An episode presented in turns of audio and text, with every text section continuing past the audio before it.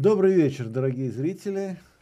Мы, как всегда, на канале Рабкор, в студии Рабкора, и я главный редактор канала и сайта Рабкор Борис Кагарлицкий. А, что, в общем, и следует ожидать, учитывая, что вы уже знаете, что смотрите.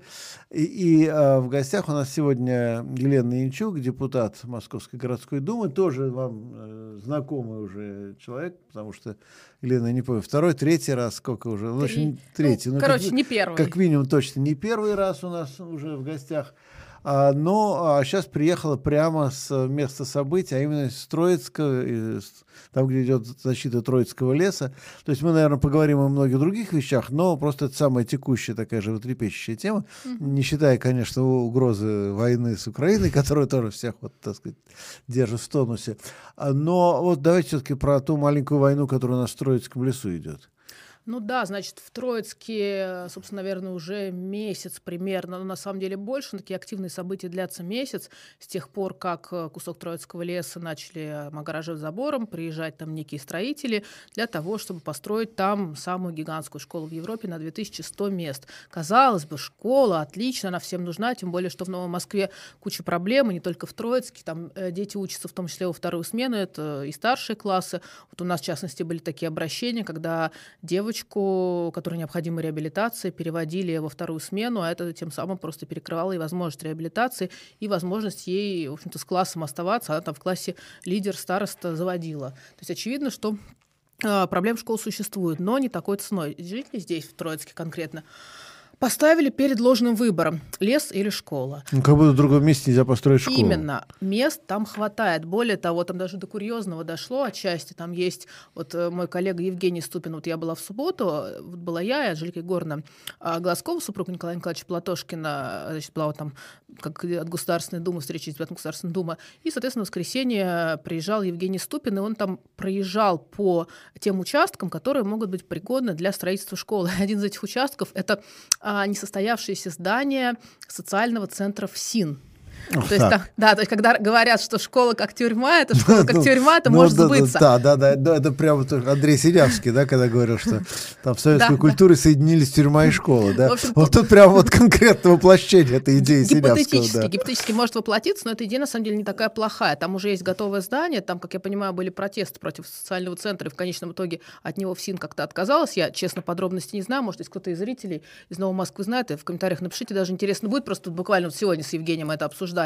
И, собственно, это здание уже можно переоборудовать под какую-то школу, это будет гораздо быстрее. И плюс строить школу на других территориях. Например, на вот этом уже широко известном Бутаковском поле, это пустырь, который пустует уже там 10 плюс лет.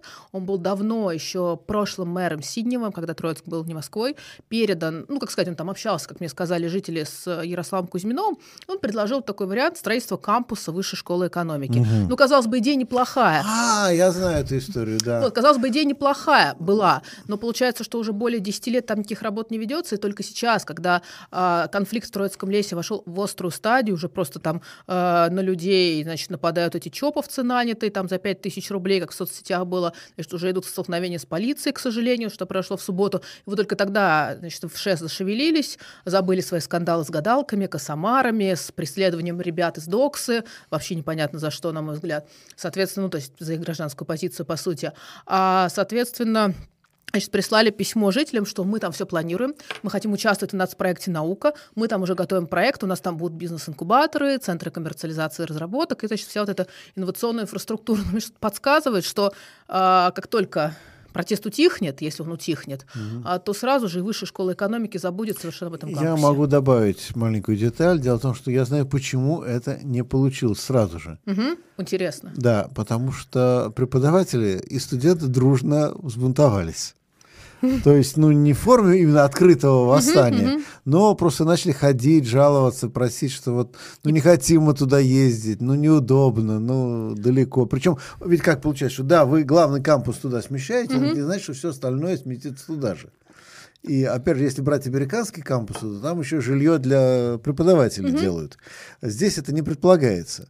По крайней мере, в таком объеме, чтобы так сказать, переселить большую часть преподавателей туда. Да? И не все это хотят из Москвы, опять же, а другое дело, американский кампус да. в каком-нибудь там городке, ну, какая разница. Компактно, да? да, там ну, не, просто, одно дело, там из, из Нью-Йорка тоже никто так не поедет. Но если какой-нибудь там Нью-Мексико, то, наоборот, даже лучше жить там всем этим интеллигентам вместе в одном кампусе. Да? Ну да, или как Стэнфорд, да, там, да, да, да, городок маленький. Да, да студенческий городок. Вот. А из Москвы, естественно, говорят, что э, одни говорят, что мы, может, даже и поехали, кто помоложе, говорит, мы mm-hmm. поехали, но вы нам жилье не обеспечите значит, ты все равно снимаешь жилье или там живешь как-то в Москве, устраиваешься, да, нужно ехать туда, в Новую Москву, не хотим, да? да? Вот. А, но при этом часть преподавания остается все равно на территории Москвы, то есть они же не собираются закрыть все остальные помещения, да?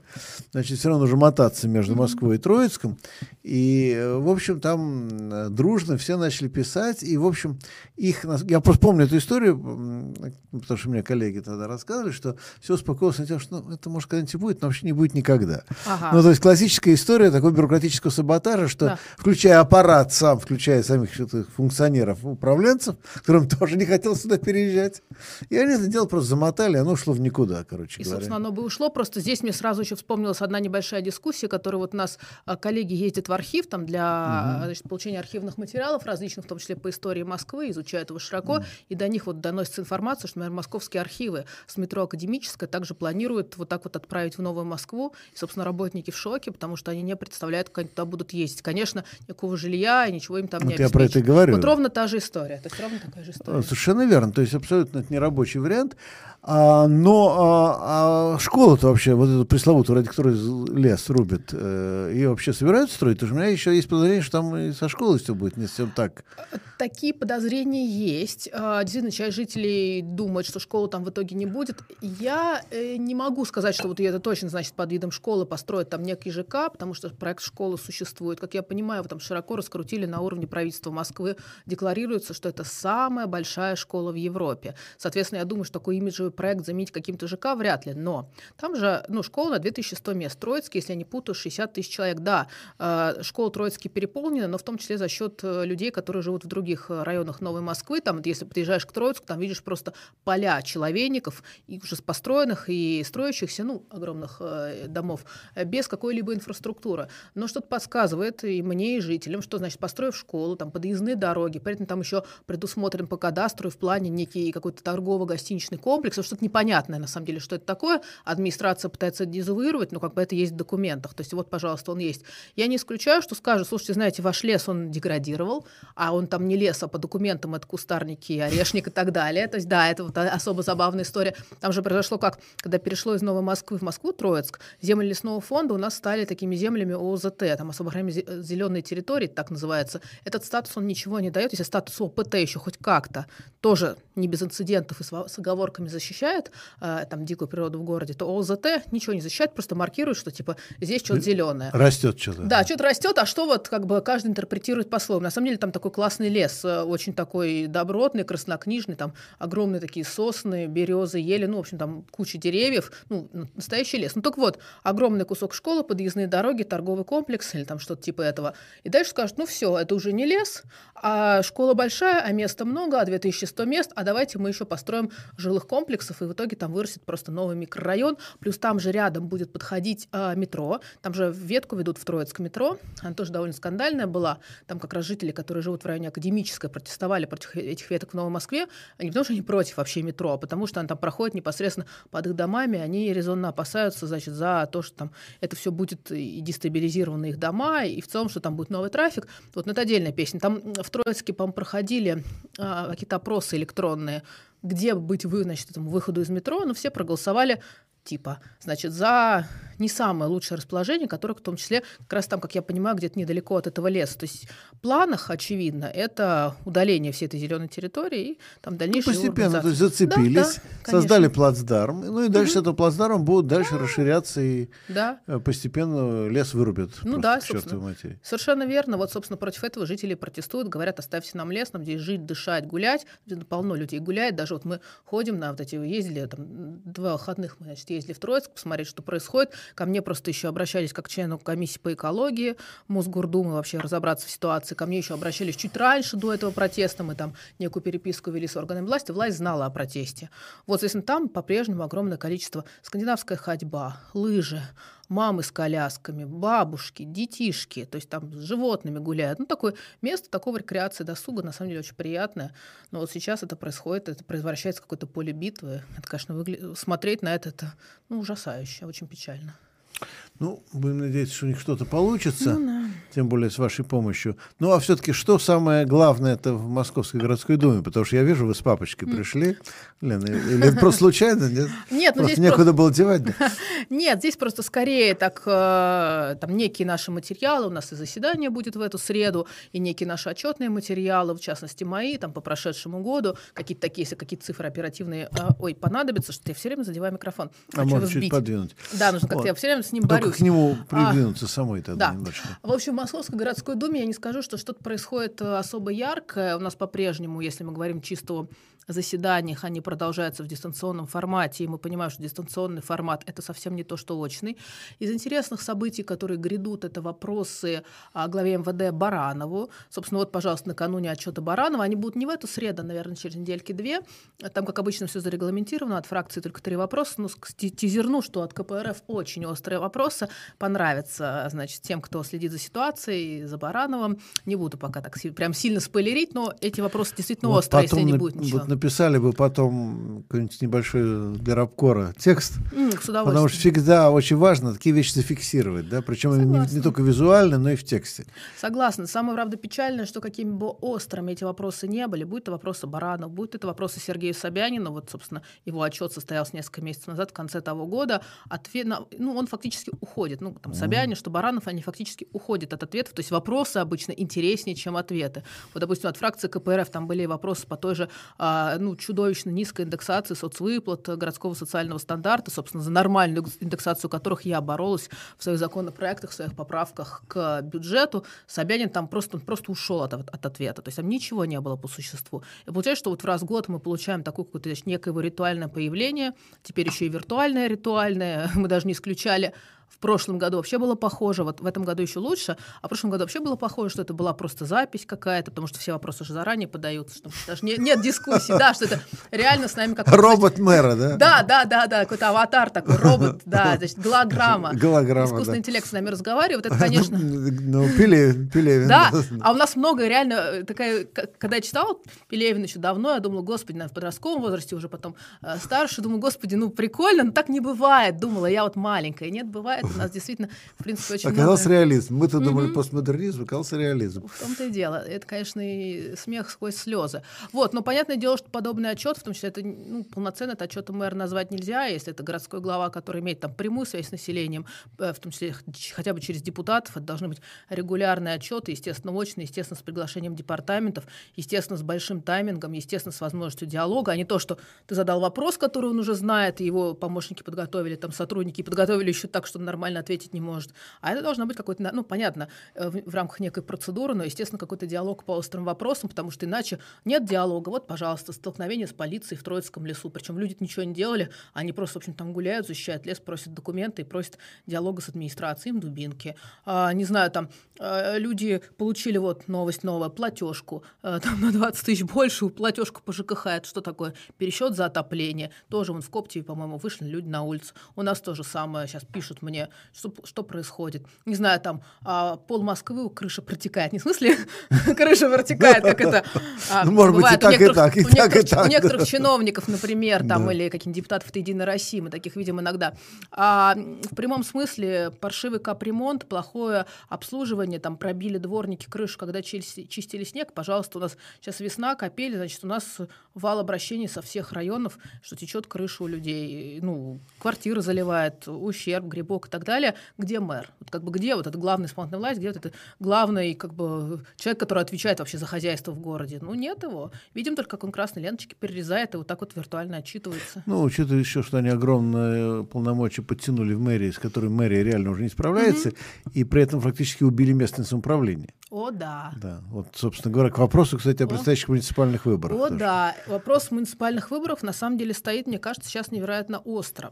Я понимаю скептицизм фанатизм большого количества левых активистов, которые часто говорят, ну, во-первых, зачем участвовать в выборах, это значит, они буржуазные, они э, поддельные, они фальсифицированные, ничего мы изменить не можем. Ну, с одной стороны, действительно так, но с другой стороны, есть куча аспектов, которые, на мой взгляд, а, говорят о совершенно ином. Ну, вот, например, даже возьмем там, там с первого важного вопроса, что такое муниципальный депутат? Это человек, это самый близкий уровень власти, который занимается вот тем, что ты видишь у себя, вот выходя из дома. Дом ЖКХ, детская или спортивная площадка, зеленое насаждение, школа, медицина, капремонт, благоустройство. Это, в принципе, равно то, в чем живет там любой работник, э, любой рабочий, любой там трудящийся в сфере услуг. И, собственно, там вопрос там, помощи, защиты рабочего класса. Это не только помощь в рамках э, борьбы за трудовые права и против их нарушений, но в том числе за нормальную, комфортную городскую среду.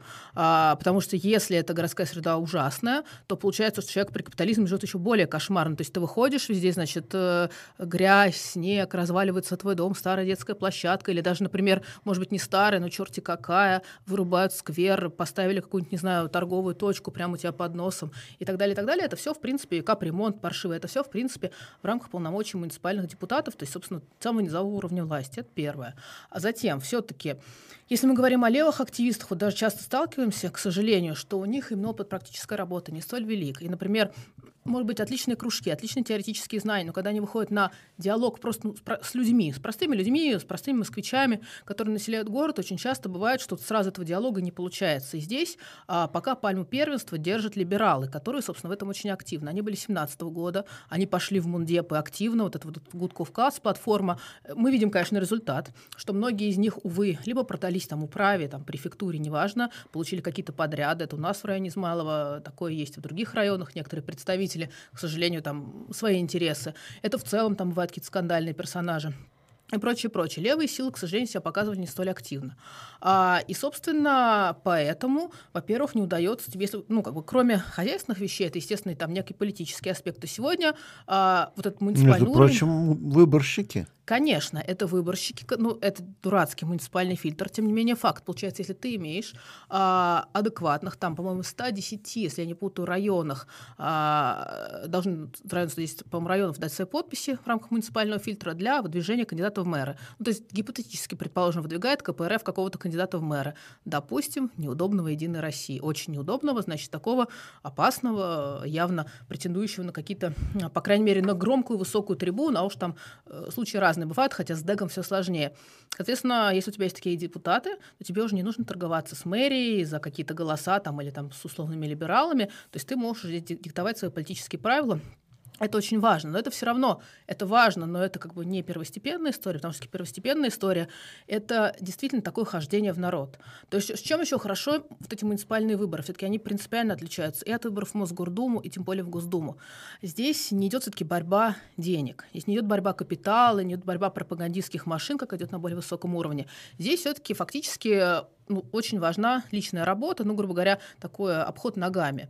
То есть если до дистанционного электронного голосования твой поход, значит, э, обход района, общение с людьми, уже какая-то там консультационная помощь, агитационная, ну, фактически даже вот просто знакомство с тем, что такой активист уже давал тебе довольно большие шансы на победу, ну, сейчас как бы с деком это все будет сложнее, это, наверное, а, мы видим на некоторых примерах, скажем, там в Бабушкинском Мамарино на, на выборах в прошлом году, в этом году в Щукино, потому что, конечно, ДЭК это полностью совершенно такая, на мой взгляд, жульническая история, полная там черный ящик и бенефициары «Одна единая Россия». Тем не менее, ну, это стало сложнее, но побеждать все равно можно. А вот, это кстати, тоже будет вопрос, можно mm-hmm. ли победить дистанционное электронное голосование. Mm-hmm которая, ну, в общем, угу. является дистанционной электронной фальсификацией Конечно. на самом деле.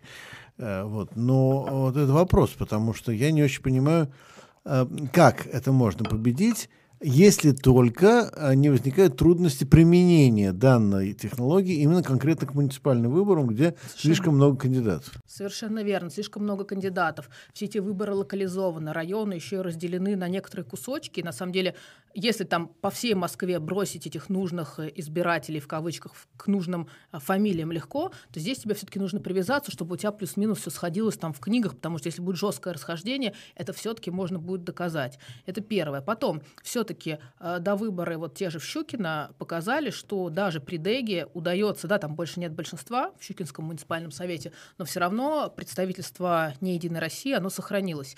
Единственное, что при ДЭК это фактически такое набрасывание административной явки. То есть нужно понимать, что если раньше, скажем, для победы необходимо было, ну, допустим, порядка полутора-двух тысяч голосов э, людей, вот я была муниципальным депутатом 17 по 19 год, я заняла, ну, больше всех получила голосов из 12 человек, которые раз ну, всего у нас там 3-4 а, мандатных округа, у меня вот было порядка там 1500 с чем-то голосов, вот там, а, и те, кто шли вот за мной, там, второе, третье место, которые тоже прошли депутаты, тоже вот примерно такое. А сейчас вот на Бабушкинском Марина я помню, что там победные цифры, они там, правда, еще совпадали с некими, да, с выборами совпадали, по-моему. А, там, значит, в два раза увеличивается. То есть тебе нужно привести, по сути, в два раза больше людей. Но здесь, но это был тогда маленький такой кусочек, это был такой тест. А сейчас, мне кажется, когда это будет по всей Москве, а, скорее всего, эти администраторы не справятся с э, тем, чтобы, ну, администраторы ДЭГа, мэрия Москвы, с тем, чтобы, значит, Э, полностью этим дегом закрыть возможности какие-либо для кандидатов, которые идут независимо от мэрии. А учитывая, какие сейчас пиар-технологии вот пишут там в Ридовке, в Телеграм-канале, это жесть.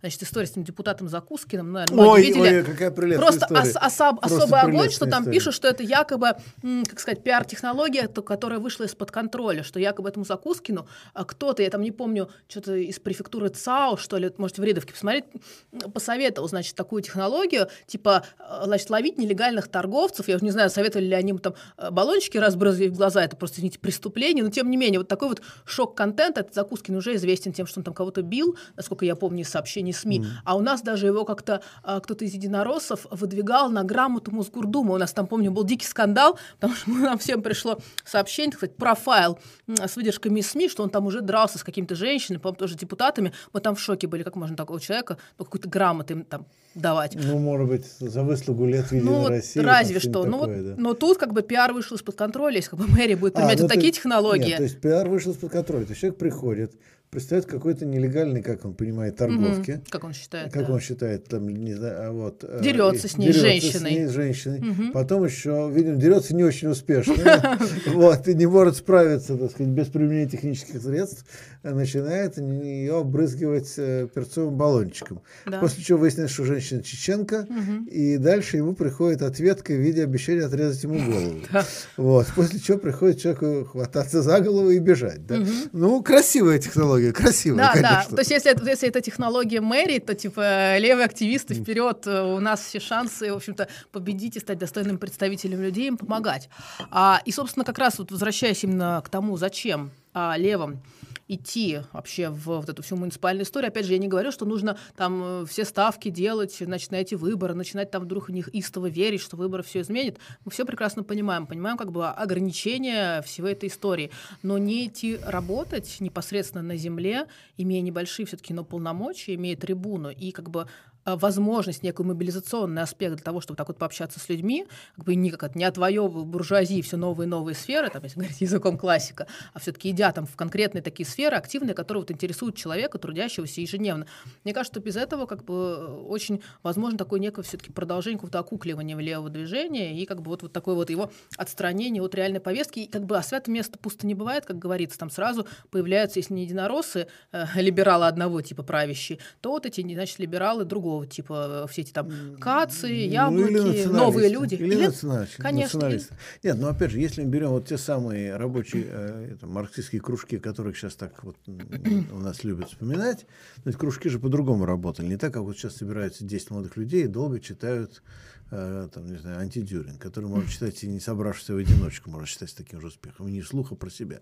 Вот. А, но а как? Там была совершенно другая схема, то есть собираются вот эти несколько интеллигентов, э, марксистов, и вовлекают свой кружок э, рабочих, И в основном круж, смысл кружков состоял в том, чтобы интеллигенты, которые уже что нужно прочитали, просвещали рабочих, которые потом идут на заводы, во-первых, ну не идут, mm-hmm. а работают на заводе, которые начинают приводить новых людей, то есть вербовать, опять-таки, людей непосредственно с места работы, и э, ну, сами потом становятся агитаторами. Ну, да. То есть, иными словами, как раз смысл тех кружков состоял в том, чтобы обеспечить э, не просто вот такое вот э, само ориентированное, такое интровертное изучение теории, да, а в том, чтобы, наоборот, связать теорию с э, реальной практикой, с э, конкретными рабочими, то есть конкретными людьми, которые на местах что-то делают. Вот. И э, с людьми из другой среды, это тоже очень да. важно. Да? То есть ну, интеллигенты, как известно, всегда имели проблему общаться с людьми, которые не совсем такие интеллигентные.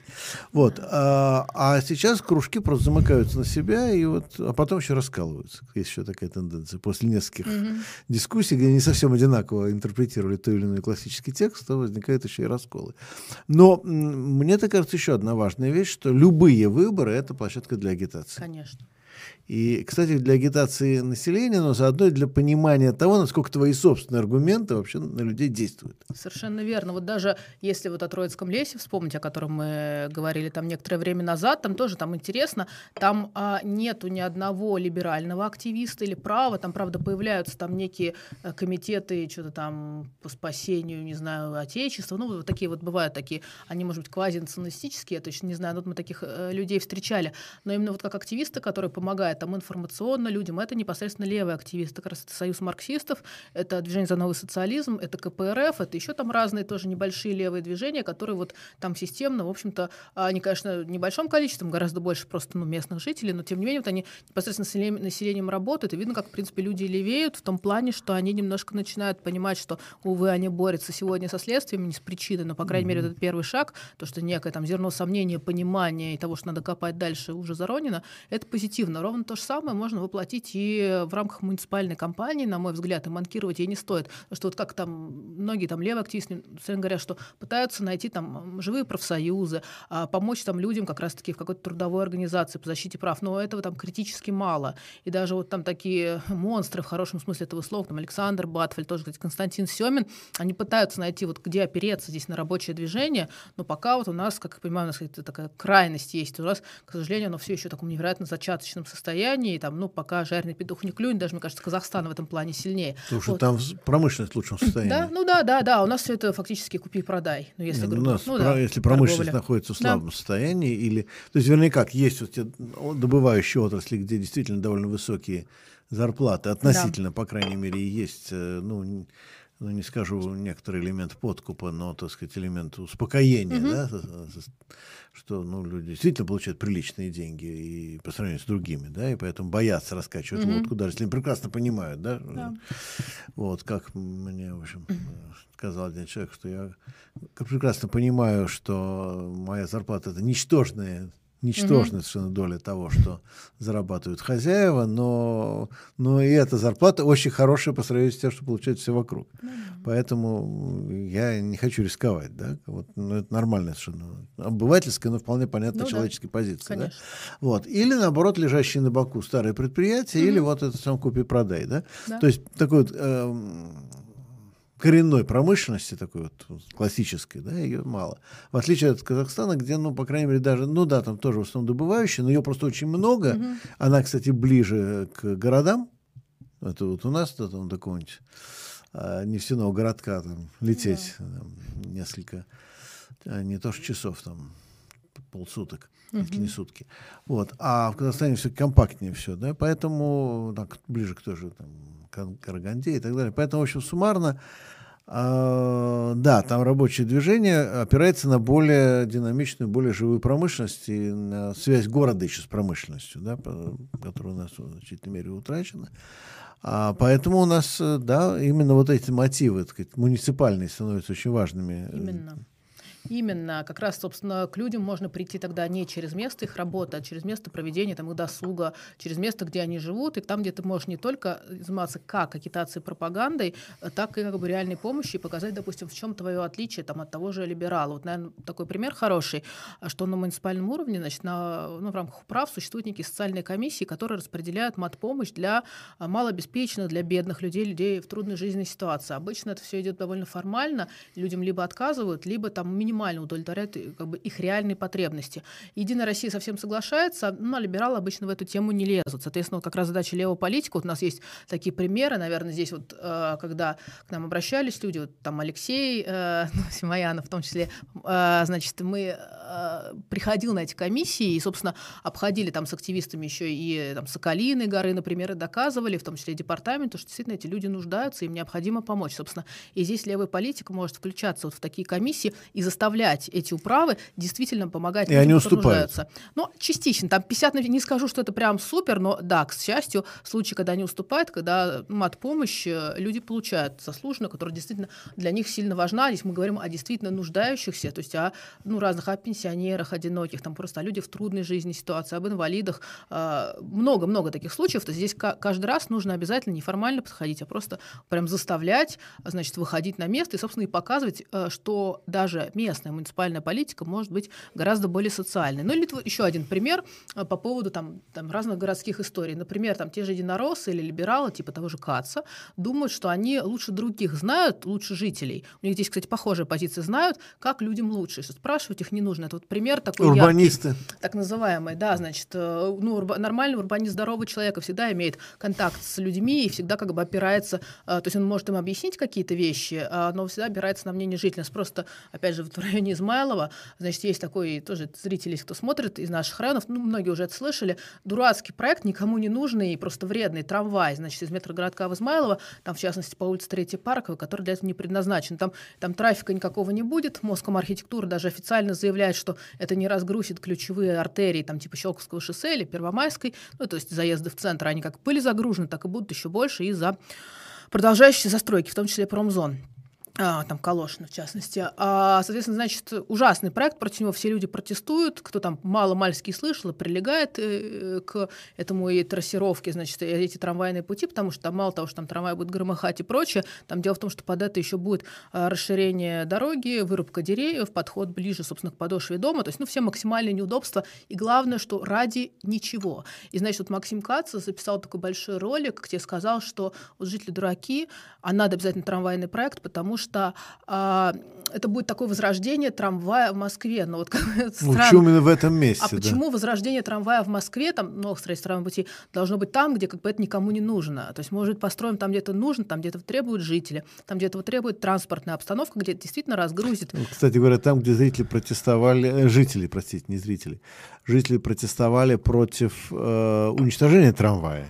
Так вот, случаев. Верните конечно. его туда, где он был. Конечно, конечно. И где им пользовались, и где он был востребован уже. Естественно, потому что как бы трамвай прекрасный вид транспорта, на наших районах его много, он удобен, но как бы трамвай ради трамвая, так как электробус ради электробуса или еще что-то, ну это бред просто. А получается, что получается, такие вот урбанисты, правые политики, либеральные, они считают действительно себя, на мой взгляд, умнее жителей, значит, ну, возможно, там еще какие-то интересы, мы не знаем, ну, будем презумпцию невиновности здесь, значит, продуцировать, хотя разные бы есть слухи, но опять же, мы не знаем. Не будем. Не будем, да. Значит, ну, они считают, что вот они знают лучше, они умнее, и как бы совершенно не опираются на а, ну, как бы объективные данные, и на протест жителей уже не просто так возникает, не потому что вот типа мне не надо, не, там, часто любят говорить, что это этот NIMBY, not in my backyard, mm-hmm. только не у меня на заднем дворе. Mm-hmm. А, Такое иногда бывает, я согласна, но когда мы имеем массовый протест против действительно ненужных проектов, будь то ну, на абсурдная история школы в лесу, когда у тебя куча места, где ее можно построить, и причем банально более удобно. Возвращаясь к Троицку,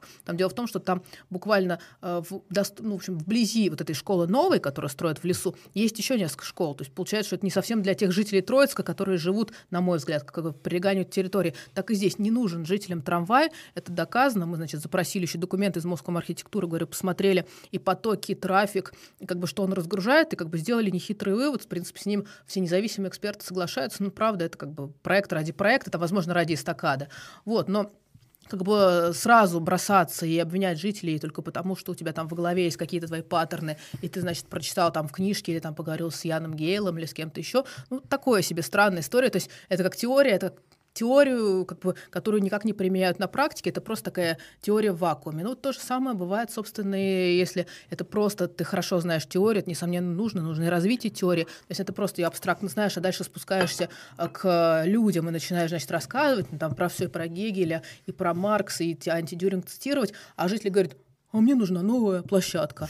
Вот. И, а, и тогда э, истинный левый активист говорит, какие мелкобуржуазные обывательские Увы. настроения. Как люди не понимают, что вот когда будет коммунизм, то тогда и площадки будут. А пока потерпите, да?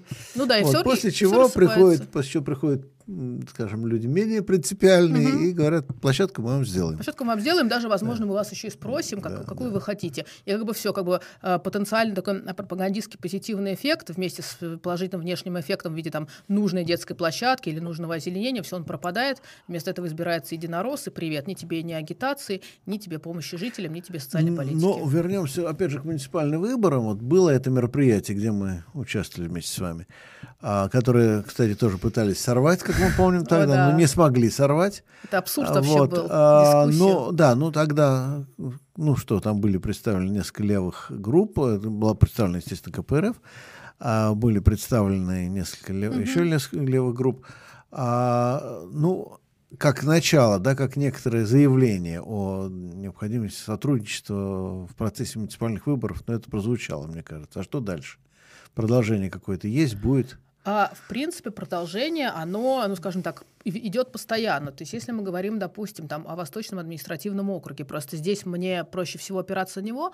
В рамках вообще всей Москвы, э, значит, КПРФ идет работа, есть, значит, штаб по выборам, и здесь можно обращаться, ну, в том числе можно обратиться и через меня, и, там, передам э, в, те, как бы, в, в те районы, в которые нужно. Мне, конечно, ближе всего Восточный административный округ, где, собственно, идет процесс как набора команд, так и такого обучения. Тоже там, я знаю, сейчас все просто создали свои школы, там, от новых людей, там, не знаю, только что Единая Россия их не создала, ну, им не нужно, у них есть ДЭК и админресурсы, все такое, но хотя тоже не стоит им на это полагаться. Вот, значит, а, вот эти все элементы обучения, все это есть, но самое главное, это, собственно, набор а, людей, это постоянно разные люди приходят, набор людей, именно просто мне кажется, что Мундеп, здесь должно быть сочетание как бы человека активного, человека живущего, ну, в округе или, по крайней мере, в районе или в совместном, человека идеологически все-таки заряженного, то есть все-таки мы говорим о людей, людях левых взглядов. То есть нет mm-hmm. такого, что приходите к нам любой, там, кто, значит, там, не знаю, кому не нравится, там, правительство правительство Москвы действующее, там, оно не нравится, может, и там яблоку, например. Вот, у них своя какая-то повестка.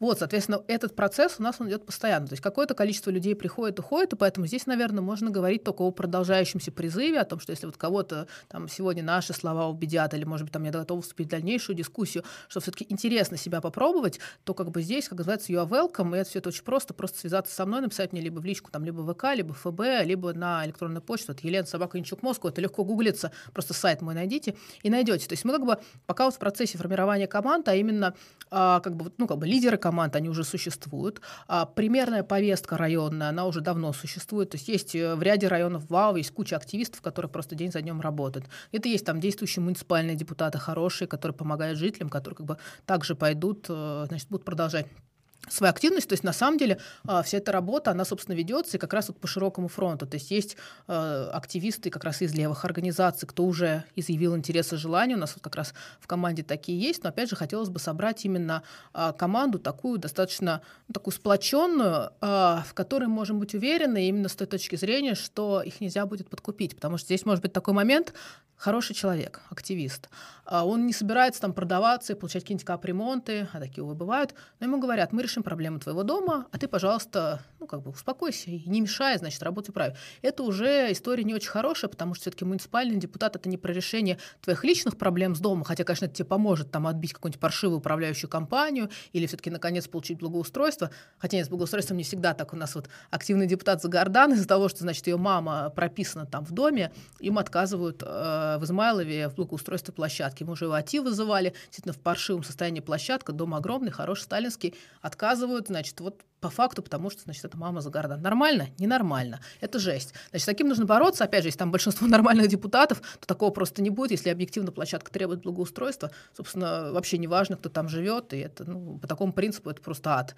Там живет Единая Россия, давайте не будем благоустраивать. Да нет, конечно. Дураки, что ли. То есть это, это отвратительная позиция. Вот, поэтому, собственно, и нужны какие-то люди, которые будут действовать именно в таких вот общих общественных интересах, а, а не как бы в интересах там решения какой-то своей там частной конкретной индивидуальной индивидуальной проблемы. Или групповой проблемы. Да, да, да, да, да, да, да, или групповой. Поэтому здесь как раз-таки задача вот собрать вот таких людей, но при этом э, людей, которые э, все-таки являются людьми левых взглядов, э, потому что, ну, на мой взгляд, правильно вести им такую команду. Ну, это база, это база, Конечно, с которой начинаются именно. потом серьезные дела. Именно. А последним перед вопросами угу. еще такой момент. Упомянуты были новые люди. Ну да. А, а я так понимаю, что они довольно активно сейчас э, пытаются на этом поле играть. Кстати, смешно, потому что Нечаев, лидер новых людей, в Госдуму вот зашел, и, видимо, вирус занес, вот он, собственно, Жириновского э, заразил, oh. Зюганова заразил, вот, не надо было новых людей в Думу запускать, они вирус занесли, тем более вот так все сидели, и все было нормально. Знаете, как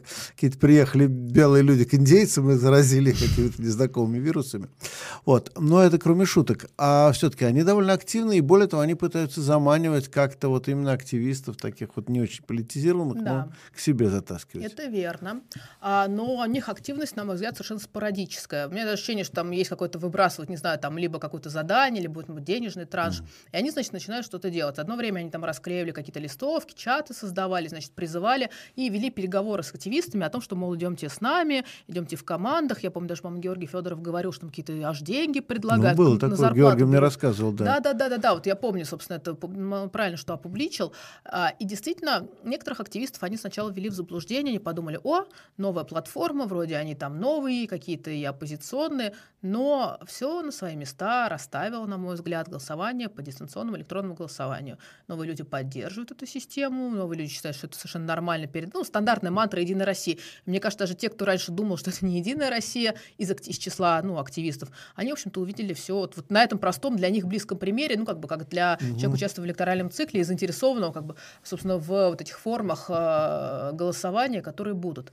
Значит, это первое. Второе, в целом, э, я понимаю, что новые люди это такой, да, это некий и спойлер, с одной стороны, с другой стороны, такая подстраховка для «Единой России», потому что все-таки Москва город крайне протестный. Э, вспомним там и результаты в Мосгордуму, да что уж, уж и в Госдуму, без ДЭГа. И 17-й год не Да, и 17, ну 17 год там, да, получается, была связка либералов, но тем не менее, все равно. Тем не менее, да, факт. да, тем не менее, там прошли достойные, в общем-то, люди как бы в рамках всего этого. Я не говорю, что там все были там какие-то В любом продажные. случае, неудобные единороссам, да. Неудобные единороссам, независимые mm. от них, у которых как бы есть поддержка населения снизу. Вот, собственно, поэтому, конечно, этот проект и был запущен. Но сейчас, например, я вижу вал его критики, в том числе в Телеграме, там, каком-то Низагаре и прочем. То есть ощущение, что либо это заказ, либо действительно в этих новых людях есть некое разочарование в верхах, которые их поддерживали. Ну, говорю, есть и разочарование в низах. То есть, например, какой-то работы с населением этих новых людей мы не видим, а мы как бы постоянно в контакте с жителями. И, ну, это, говорю, это совершенно спорадическая активность или активность каких-то индивидуальных людей, которые, ну, просто имеют политические амбиции и хотят, значит, там, допустим, попробовать в муниципальных советах, но системной активности нету. Каких-то системных выступлений там, в поддержку жителей, запросов, чего-то еще тоже нету. И эти новые люди, да, видимо, планируют просто вот как-то а, на как-то, не знаю, информационной асимметрии, что ли, залезть и попытаться там как-то обмануть, что мы вот, вот новые независимые, мы не от Единой России. Но опять же, активистские сообщества, они довольно сплоченные, и, в принципе, уже научились и 17 годом, когда как бы вот э, эти команды Гудкова Кац, там были активисты поддержаны, но не только, но были все-таки странные люди. То есть как бы здесь уже районные сообщества, они активисты, они осторожнее. Плюс как бы все эти истории со спойлерами, они с каждым годом работают все хуже и хуже. Опять же, в Москве. В регионах там чуть другой расклад, как вижу. Но в целом в Москве люди you. Уже несколько начинают это все различать. Это плюс, и плюс а муниципальные выборы это все-таки выборы традиционно приведи своего избирателя. То есть там явка низкая. Угу. Соответственно, как бы здесь нужно просто замотивировать. А замотивировать просто вот привет, я Вася из новых людей. Ну, как бы человек, мне кажется, пошлет это Васю куда подальше. Там много проблем. А если это человек, который себя все-таки зарекомендовал, так или иначе, почему, вот, собственно, если ты хочешь избираться мундепом, нужно начинать работу уже прямо сейчас. И, собственно, вот, э, ребята, представители наших команд, это уже делают. Ну, в частности, помогая, значит, нам в какой-то нашей работе работе с э, людьми по конкретным районным проблемам э, и взаимодействию с ними. Начинать нужно сейчас. А новые люди все-таки, мне кажется, делают ставку вот на вот это вот мы вылезли как черт из табакерки, и нам помог ну, да, админ ресурс. Это, это же одноразовый, одноразовый да, проект да, был. Да, да. А, потому что, да, о, новые люди, и название хорошее, угу. да, и новые, да. И вроде какие-то вот, молодые да, лица, да, но да. ты потом смотришь. А, а, а где эти новые люди уже в Думе, да? А в Думе они такие же, как старые. Такие же, как старые, либо какой-то кринж. Я там пару каких-то видео видела, там молодые депутаты Госдумы от новых людей, но там что-то было просто невероятно адское, что-то там про образование советское, не климелем, реально кринжовые ролики. А, либо это вот э, Нечаев, э, Авксентьева, который, на мой взгляд, сильно разочаровала. То есть если она была таким, наверное, неким символом, такой народный мэр, то мне кажется, что э, в «Новых людях» э, сейчас она утратила свое вот это вот такое ну, интересное лицо. В Якутске нет, уже в Якутске к ней были большие вопросы, mm. просто именно в том числе ну, что э, народный мэр это хорошо, но нужно быть все-таки эффективным мэром, ну, хотя бы, так сказать, в плане, не обязательно в, э, в плане так сказать, того, что все будет получаться, да, но хотя бы в плане того, что берешься решать какие-то конкретные ну, да. народные вопросы и хотя бы на них сосредотачиваешься. А этого не было, в общем. Там mm-hmm. команду он создать не могла, в общем, к ней, ведь одна из причин, почему все так плохо кончилось в Якутске, что она в общем-то, ну, не смогла оправдать то доверие, mm-hmm. которое народ оказал. Причем довольно быстро, кстати. Это началось скандалы в команде и так далее. В общем, mm-hmm. поэтому понятно, что она вот нашла спасение в этих новых людях, но, в общем, это сейчас тоже уже на федеральном уровне проявляется. Ну, да, да. Вот, ну что ж, я хочу узнать, есть ли у нас вопросы? Есть вопросы. Ну что, надеваем наушники. Наушники. Да, и слушаем вопросы. Угу. Так, э, Борис, Елена, слышите меня? Да, да я слышу, да. отлично. Так, э, сначала тут два вопроса Борису. Угу. Значит, первый вопрос. Борис Юрьевич, а вы планируете баллотироваться в этих муниципальных выборах? Нет, на муниципальные выборы я не пойду. А, как вы видели, я и в, Госдуму сейчас не, не, не пытался прорваться. А, я свою задачу вижу совершенно в другом, как раз, чтобы помогать тем, кто а, будет эту работу делать, помогать, э, возможно, на разных площадках, потому что, ну, есть Москва, но, простите меня, но кроме Москвы есть еще много других важных мест в России. И вот э, я, как вы знаете, только что вернулся из э, Иркутска. Мне предстоит снова побывать в Якутии в ближайшее время, э, возможно, в Буре, с большой долей вероятности в Бурятии. Вот, то есть мне придется мотаться много где, но, но все, что я могу сделать, чтобы помочь в Москве левым кандидатам в муниципальных выборах, я, конечно, сделаю. Так, ну и вопрос тоже по теме муниципальных выборов. Тут, э, тут интересуется, а какими качествами должен обладать гражданин, чтобы он мог баллотироваться вот как раз в, э, в Мундеп? И на какие вопросы надо ответить самому себе прежде всего, чтобы понять, что это действительно твое?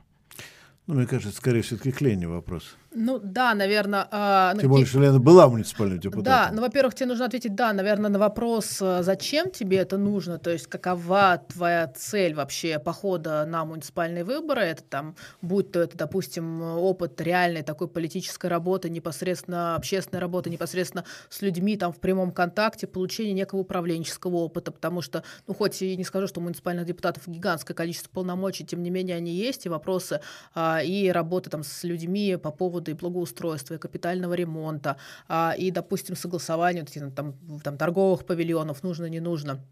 А, и по вопросам социальной политики, и по вопросам там некоторых работ, там ЖКХ, и больницы, школы, эти все руководители приходят на отчет муниципальные советы, то есть это все равно тоже получение некого опыта публичного политика и некого управленческого опыта, что, на мой взгляд, а, вполне важно, в том числе там в условиях намечающегося политического кризиса и кризиса власти. Что касается тех качеств, которые, с которыми людьми, люди должны обладать, ну, во-первых, естественно, это а, ну, желание этим всем заниматься, это желание общаться с людьми, людьми, это там любовь, наверное, к людям, как бы это может быть банально, 14 февраля же все О, да, да, да, вот, а, что там, день казни Чикатило, да, кажется, а, если я не путаю. Так вот, как бы это, конечно, любовь к людям, потому что ситуации бывают разные, но как бы каждый раз должен понимать, что ты фактически здесь помогаешь людям, помогаешь э, пытаться снизу, пусть даже сложно, тяжело, в спорах, э, маленькими шажками пытаться строить новое общество, а то самое, которое, значит, новое общество было разрушено в 90-е э, с покрушением Советского Союза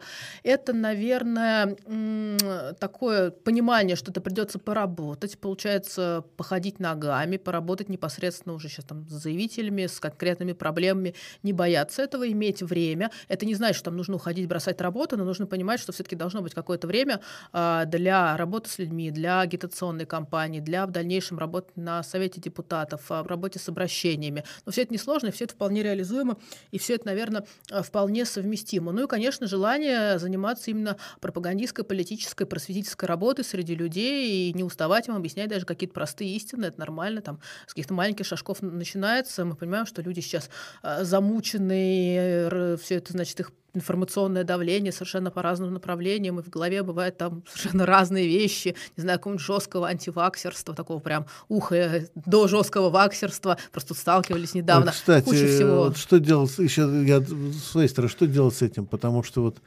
Причем самое трудное это какую-то нормальную позицию изложить, когда начинаешь объяснять, что вакцина, конечно, бывает очень полезна, принуждение к вакцине совсем не полезно. Ну, вот это и есть рациональная да, позиция. Да, но ее как раз вот ее труднее всего аргументировать, потому что да. одни кричат, что ни за что там не будем вакцинироваться, и вообще там вакцина это там убийство или там еще что-нибудь.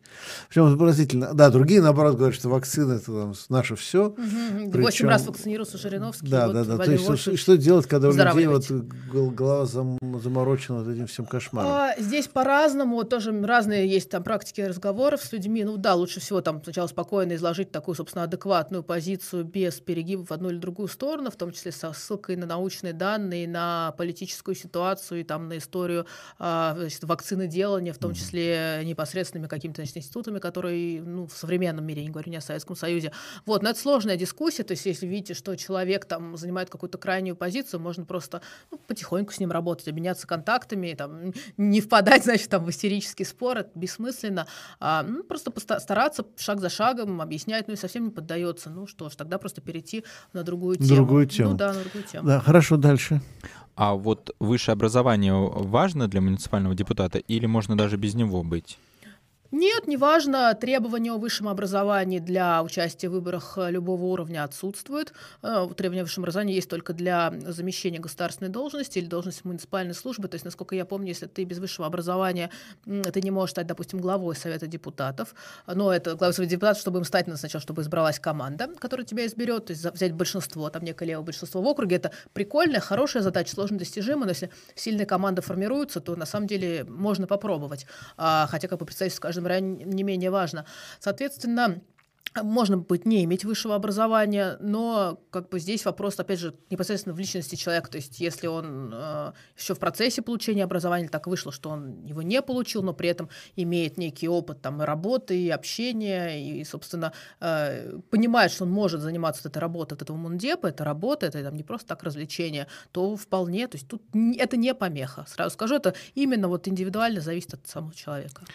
А, Олег. Так, да, следующий вопрос, он уже прям точно Борис Юльевичу. Тут зрители интересуются. Борис Юльевич, а почему э, э, ваша последняя книга «Марксизм. Введение в социальную или политическую теорию» стоит так дорого, целых тысячу рублей. Это же не по-коммунистически. Ну, книги продаю не я, а книги продает издательство «Урс». А, хуже того, это не моя последняя книга, это ну, переиздание моей старой книги «Марксизм не рекомендованы для обучения».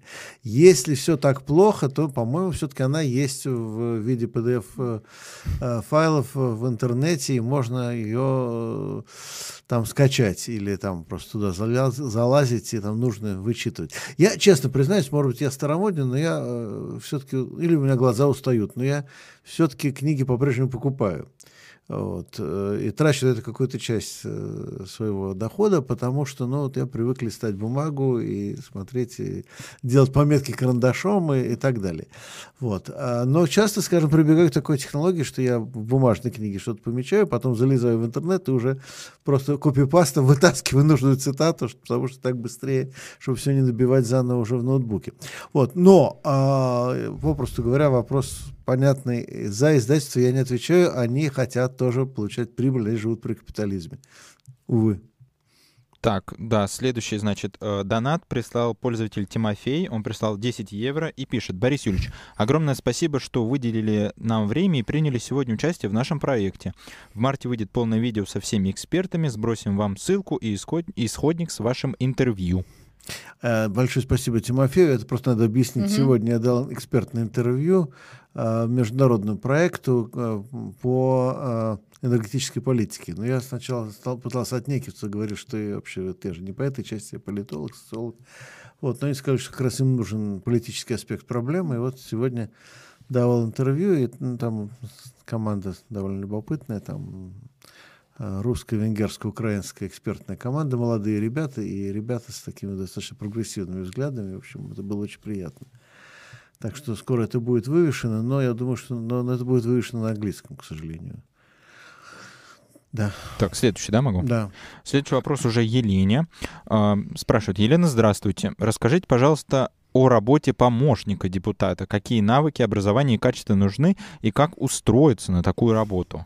А, ну, значит, у нас есть два типа помощников депутата. Это общественные помощники и помощники непосредственно штатные. Штатный помощник — это госслужащий, который все свое время, ну, это его работа основная, посвящает именно как раз-таки работе, ну, в качестве непосредственно помощника. Работа может быть совершенно разная. Это может быть, ну, это, естественно, это работа с обращениями граждан э, в различном формате, э, и в описании обращения, общение с гражданами, комиссии выездные, э, и там все, что вот можно себе представить, все, что связано с помощью людям. Потом это, естественно, естественно, помощь в законотворческой работе, тоже там совершенно различная. Она может быть законы, поправки к законам, прочее, прочее. Вот ну, это там куча как бы текущей такой бюрократической работы. Ну, такой, она там отчасти похожа на работу чиновника, но исходя там из того, что вижу, опыт это все-таки более динамичный на мой взгляд, более интересный. все-таки, э, в отличие от чиновника там исполнительной власти, э, цель там моя и помощников это максимально людям помогать. То есть максимально делать так, чтобы э, исполнительная, ну, если мы говорим об обращениях, чтобы исполнительная власть заработала, если говорим о законах, чтобы закон законы были продвинуты,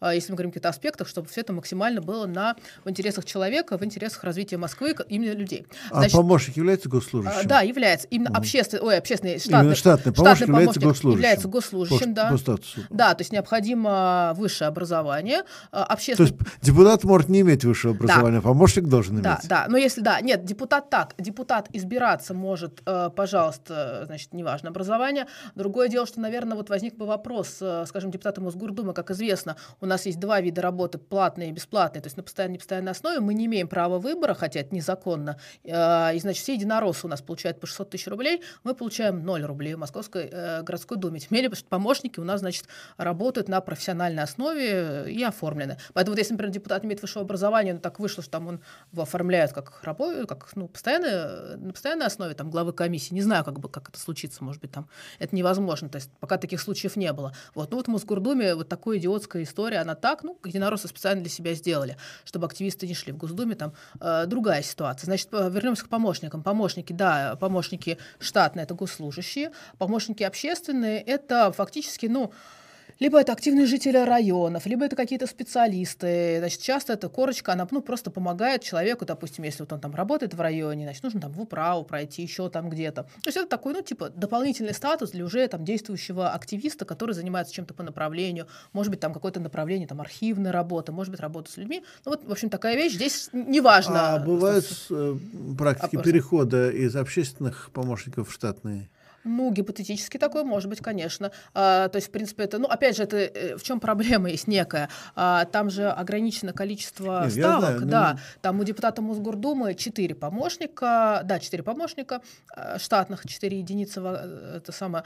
Соответственно, в принципе, если человек, да, действительно зарекомендовал себя как общественный помощник, и такая вакансия появилась, э, то, да, вполне, конечно, возможен переход, если мы понимаем, что действительно профессиональный человек, который а, имеет опыт бюрократической некой работы, работы системной. Ну да, и при этом там хорошо показал себя в качестве mm-hmm. общественного. То есть да, в принципе, все возможно, просто как устроиться. Я могу сказать так, по-моему, у нас, ну, у меня вот все, все вакансии, четыре, собственно, помощника, они закрыты, а, то есть помощники работают. У коллег, по-моему, так вот тоже, но по идее здесь, наверное, самое правильное вот так вот. Это действительно, если интересно, то прислать там некое свое резюме, а, значит, э, там, предложить там какую-то, значит, свою помощь в работе и, собственно, стать общественным помощником, если все устроит. Но а там дальше, ну, тут нельзя предсказывать, наверное, вот с этого вообще начать вхождение во всю эту историю, вот как вариант. Э, Олег? Так, э, пользователь Crazy Train э, спрашивает у вас, согласны ли вы с таким утверждением, что власть рождает паразитов? Понимаете, это известно. Вот, понимаете, вот, кстати, самое простое сказать, что власть всегда и всех развращает, да? Вот я помню, это же знаменитая была история, когда кто-то помнит, норвежских или в общем, скандинавских э, коммунистов с Лениным беседовал, и тоже стал говорить, что ну, буржуазный парламентаризм, он развращает, поэтому... Угу. Вот, на что Ленин, как-то, видимо, прищурившись, спрашивает, а, а вас, товарищ такой-то, вот, вот вы конкретно считаете, вас развратит э, вместо парламента? Сказал, нет, меня-то нет, конечно. Вот, вот видите, вот видите, сказал товарищ Ленин. Ну, да, не всех и не одинаково. А главное быть частью команды. Ну, Мне да. кажется, вот это самое главное в данном случае. А, Олег? Так, э, хорошо. А вот э, сейчас тут вопрос. Я перед этим вопросом хотел бы еще раз озвучить, что э, мы создали почту, на которую зрители могут писать всякие вопросы и предложения, также предлагать гостей. Главное, пишите с пометкой, э, ну, с темой письма, да. И также просьба э, модераторов нашего канала нам тоже написать на эту почту. Кстати, я помню, что Руслан Балецкий, наш тоже один из авторов, что-то меня сегодня звонил и спра- просил, может, чтобы его вопрос не пропустили, если вы его увидели. Так что посмотрите, если там э, есть от него вопрос. То... Я не вижу, если честно. Ну, если попадется, то не пропустите. Если он задавал в чате, то, скорее всего, уже, э, если он его заранее задавал, то, скорее всего, я его не увижу, поэтому, если Руслан нас смотрит, пускай продублирует, я зачитаю. Да, да хорошо. Так, и вот вопрос. Борис Юрьевич, пожалуйста, пригласите на стрим до Центра кафедры истории социально-политических учений Московского государственного университета Прокудина Бориса Александровича Александровича на дискуссию о социализме и анархизме в русской художественной литературе. Ну, присылайте только, пожалуйста, контакты, как с этим человеком можно связаться. Продолжим. А, так, да, значит, сейчас у нас тема канадских протестов. Так, вот от московских выборов Интересно тоже, да. протестам. Ну, хорошо. Значит, э, Семин на пару с Крашенинниковой нашли среди канадских протестующих ультраправых сторонников теории заговора. заговора. Э, неужели Великая канадская социалистическая революция водителей грузовиков отменяется? Ну, никто не говорит, что это социалистическая революция. Никто никогда близко даже такого не говорил. Более того, эти люди, э, конечно, не социалисты. А, более того, они очень четко показывают, постоянно, постоянно показывают, что мы люди разных взглядов. Ну, это та же самая история, что с Троицким лесом. Да. Что будете... Вот люди вышли защищать Троицкий лес. И вы говорите, так, вот если ты выйдешь защищать Троицкий лес не под красным флагом, и если среди вас, не дай бог, найдется человек, у которого есть какие-то неправильные взгляды по поводу там, теории заговора, то нет, тогда вообще не надо в принципе защищать Троицкий лес. То есть мало того, что мы с тобой не будем работать, мы вообще с движением защиты Троицкого леса не будем работать до тех пор, пока она не выкинет из своего состава всех людей, взгляды которых нам конкретно не нравятся. Да? Вот. Но это вот такая позиция очень характерна. Но просто сразу обращаю внимание на два очень важных обстоятельства. Первое, э, что э, просто масс-медиа, э, официальные медиа запускают фейки.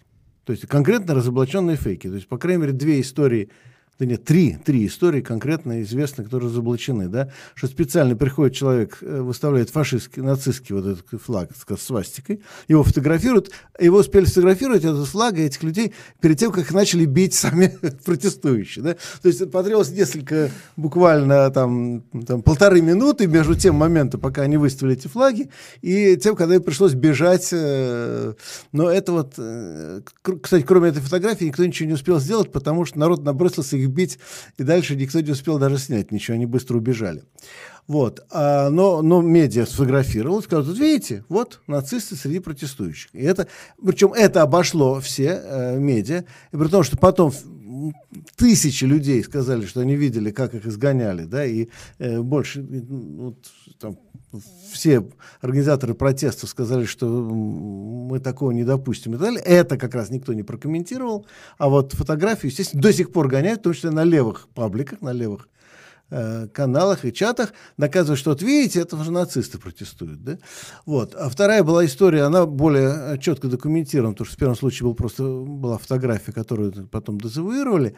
А во втором случае есть видео, успели снять, тоже пришел мужик с, в маске, что характерно, э, с флагом конфедератов. Э, соответственно, угу. вот с флагом Американской Федерации, э, он продержался тоже где-то полторы минуты в толпе, потому что народ тоже бросился его бить, и успели снять, как он уходит, и там вот слышны голоса на заднем фоне, ну не бейте его, он уже уходит. Вот.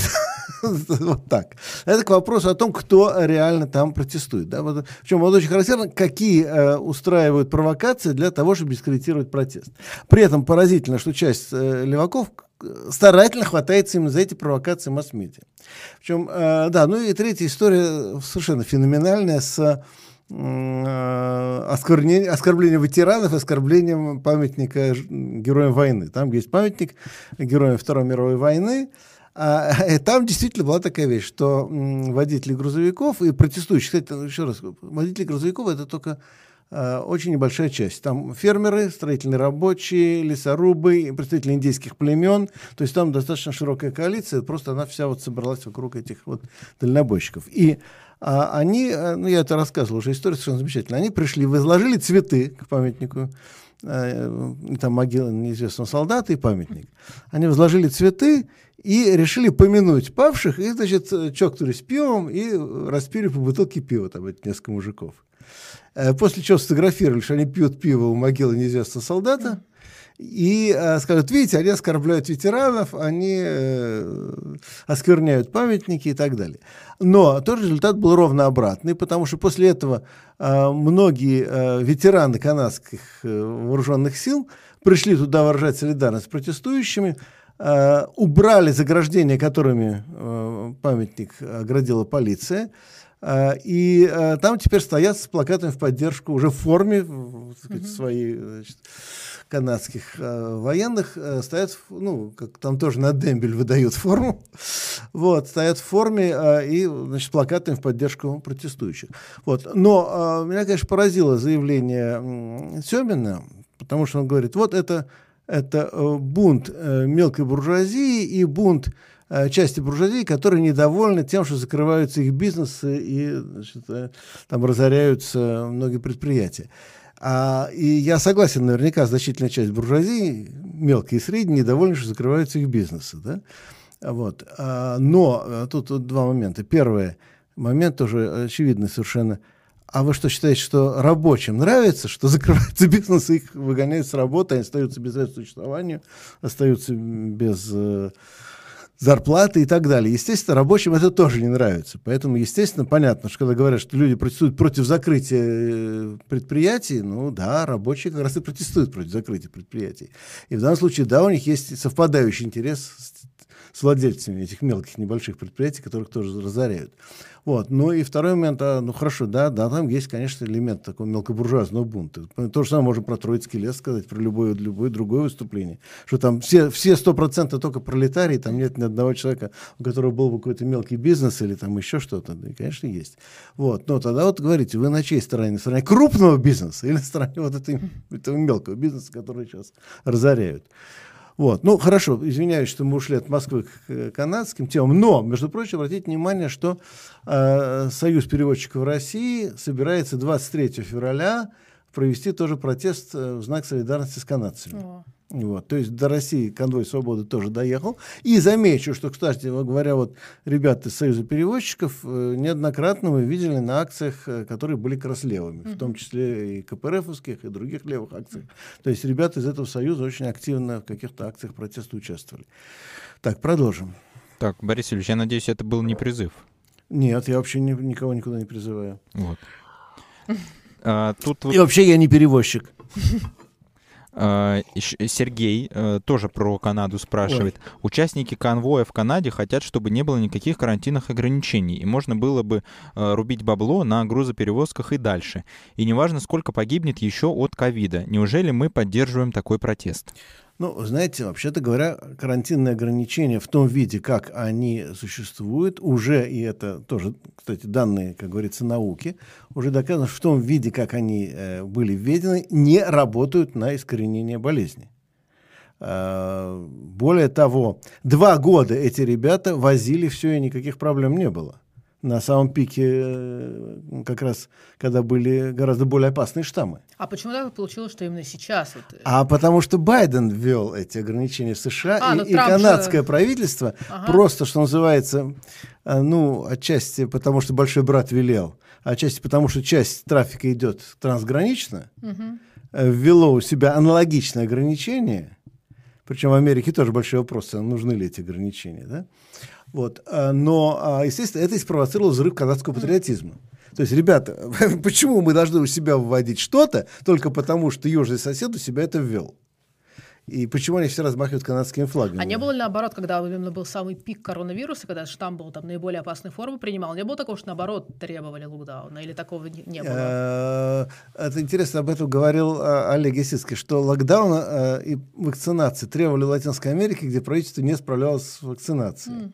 То есть, кстати, очень интересно, что вообще вот протест против условно вакцинации или наоборот за вакцинацию, это одни и те же люди – и проблема совершенно не в вакцинации. То есть вакцинация это, да. это просто повод, а, потому что люди вообще в принципе недовольны своей жизнью, и вот тут им дают повод, они говорят, а вот, вот, а вот, наверное, ну, да. вот с этого начнем. Во многом, да. Вот, и это, кстати, видно, да, Олег, э, сейчас, простите, Алексей э, Сахнин угу. тоже говорил, что в Швеции, э, так сказать, условно говоря, те, кто у нас ковид-диссиденты, Швеции они, так сказать, наоборот, так сказать... Э, наоборот, самые... Самые, да, так сказать, ковид-паникеры, условно угу. говоря, да.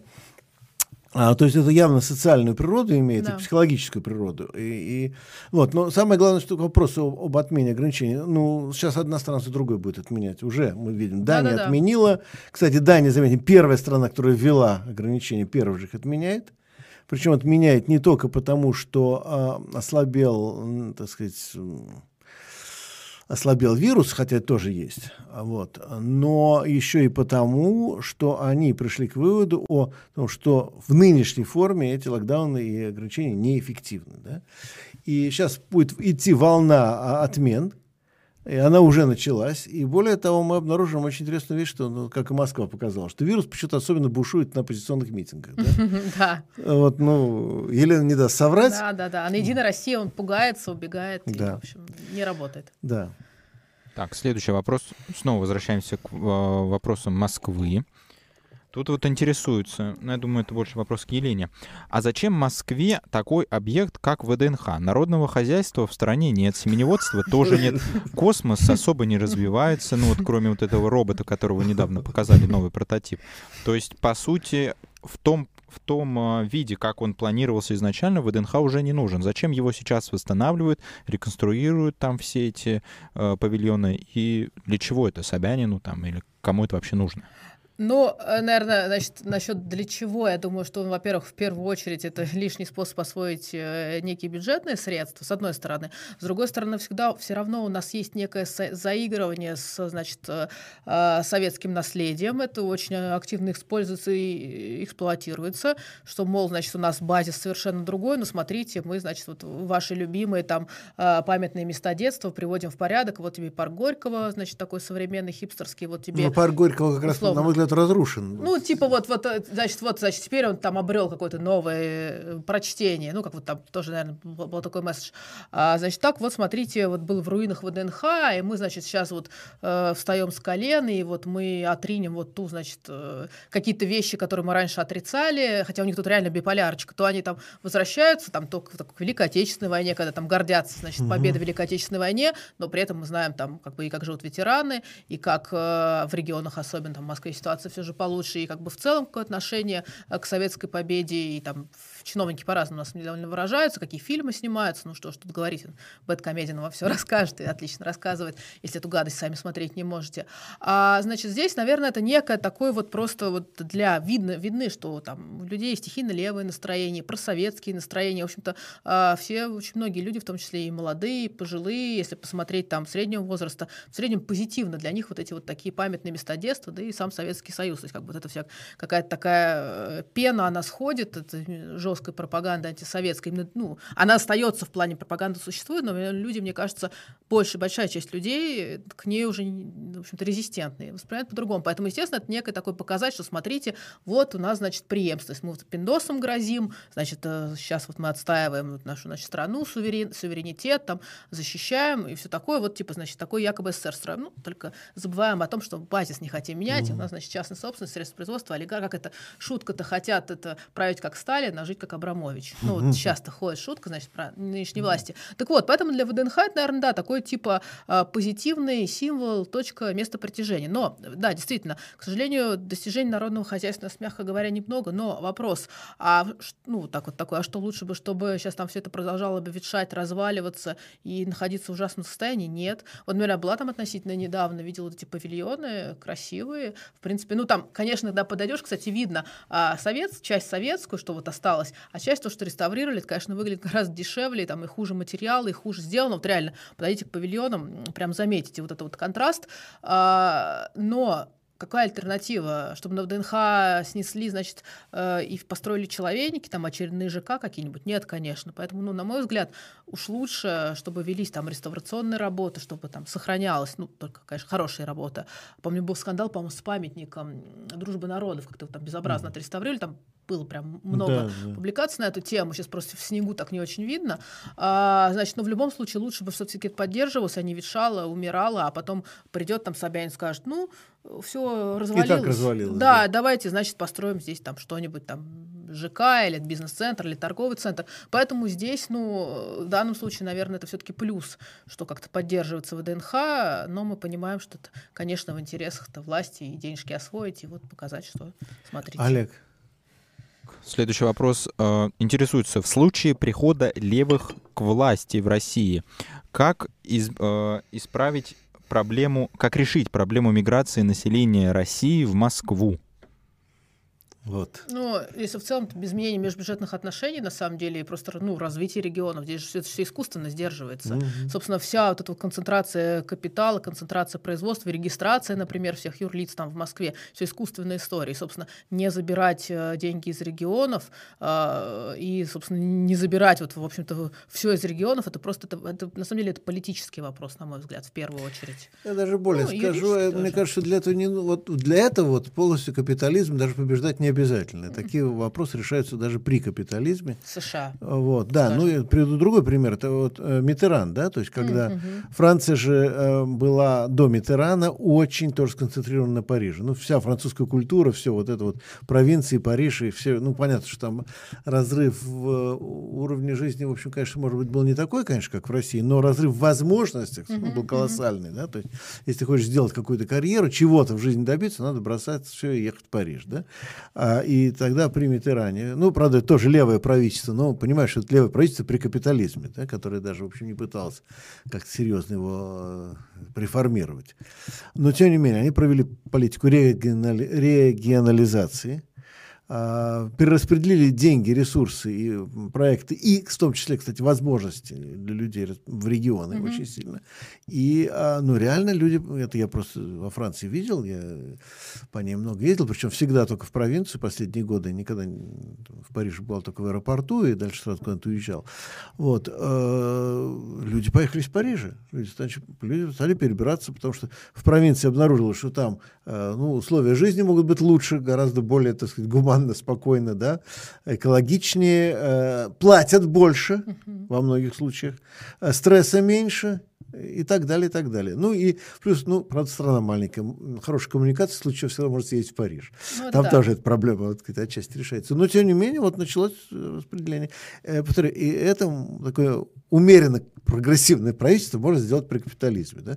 Тем более в России, ну, по-моему, там просто выпьет все, что вот необходимо перераспределять ресурсы. Да, полицентричность такая некая, да, да действительно, чтобы у людей были вот возможности, хорошее mm-hmm. слово, потому что сегодня все возможности, они реально объективно только в Москве, и людям приходится уезжать. Но здесь просто в США мне пришло, пришло в голову тоже, как, например, такое mm-hmm. полицентрическое государство, где там, э, значит, есть там, не знаю, Нью-Йорк, это там а, один там финансовый центр, предположим, Вашингтон, там политический центр, там Сан-Франциско, это, ну, условные окрестности, это IT-центр, mm-hmm. там Лос-Анджелес, это там а, кино. Э, кино, да, там Флорида, это там творческий центр, там Майами, там какое-то культурное современное искусство. То здесь мы видим действительно распределение вот этих возможностей. Чикаго мафия.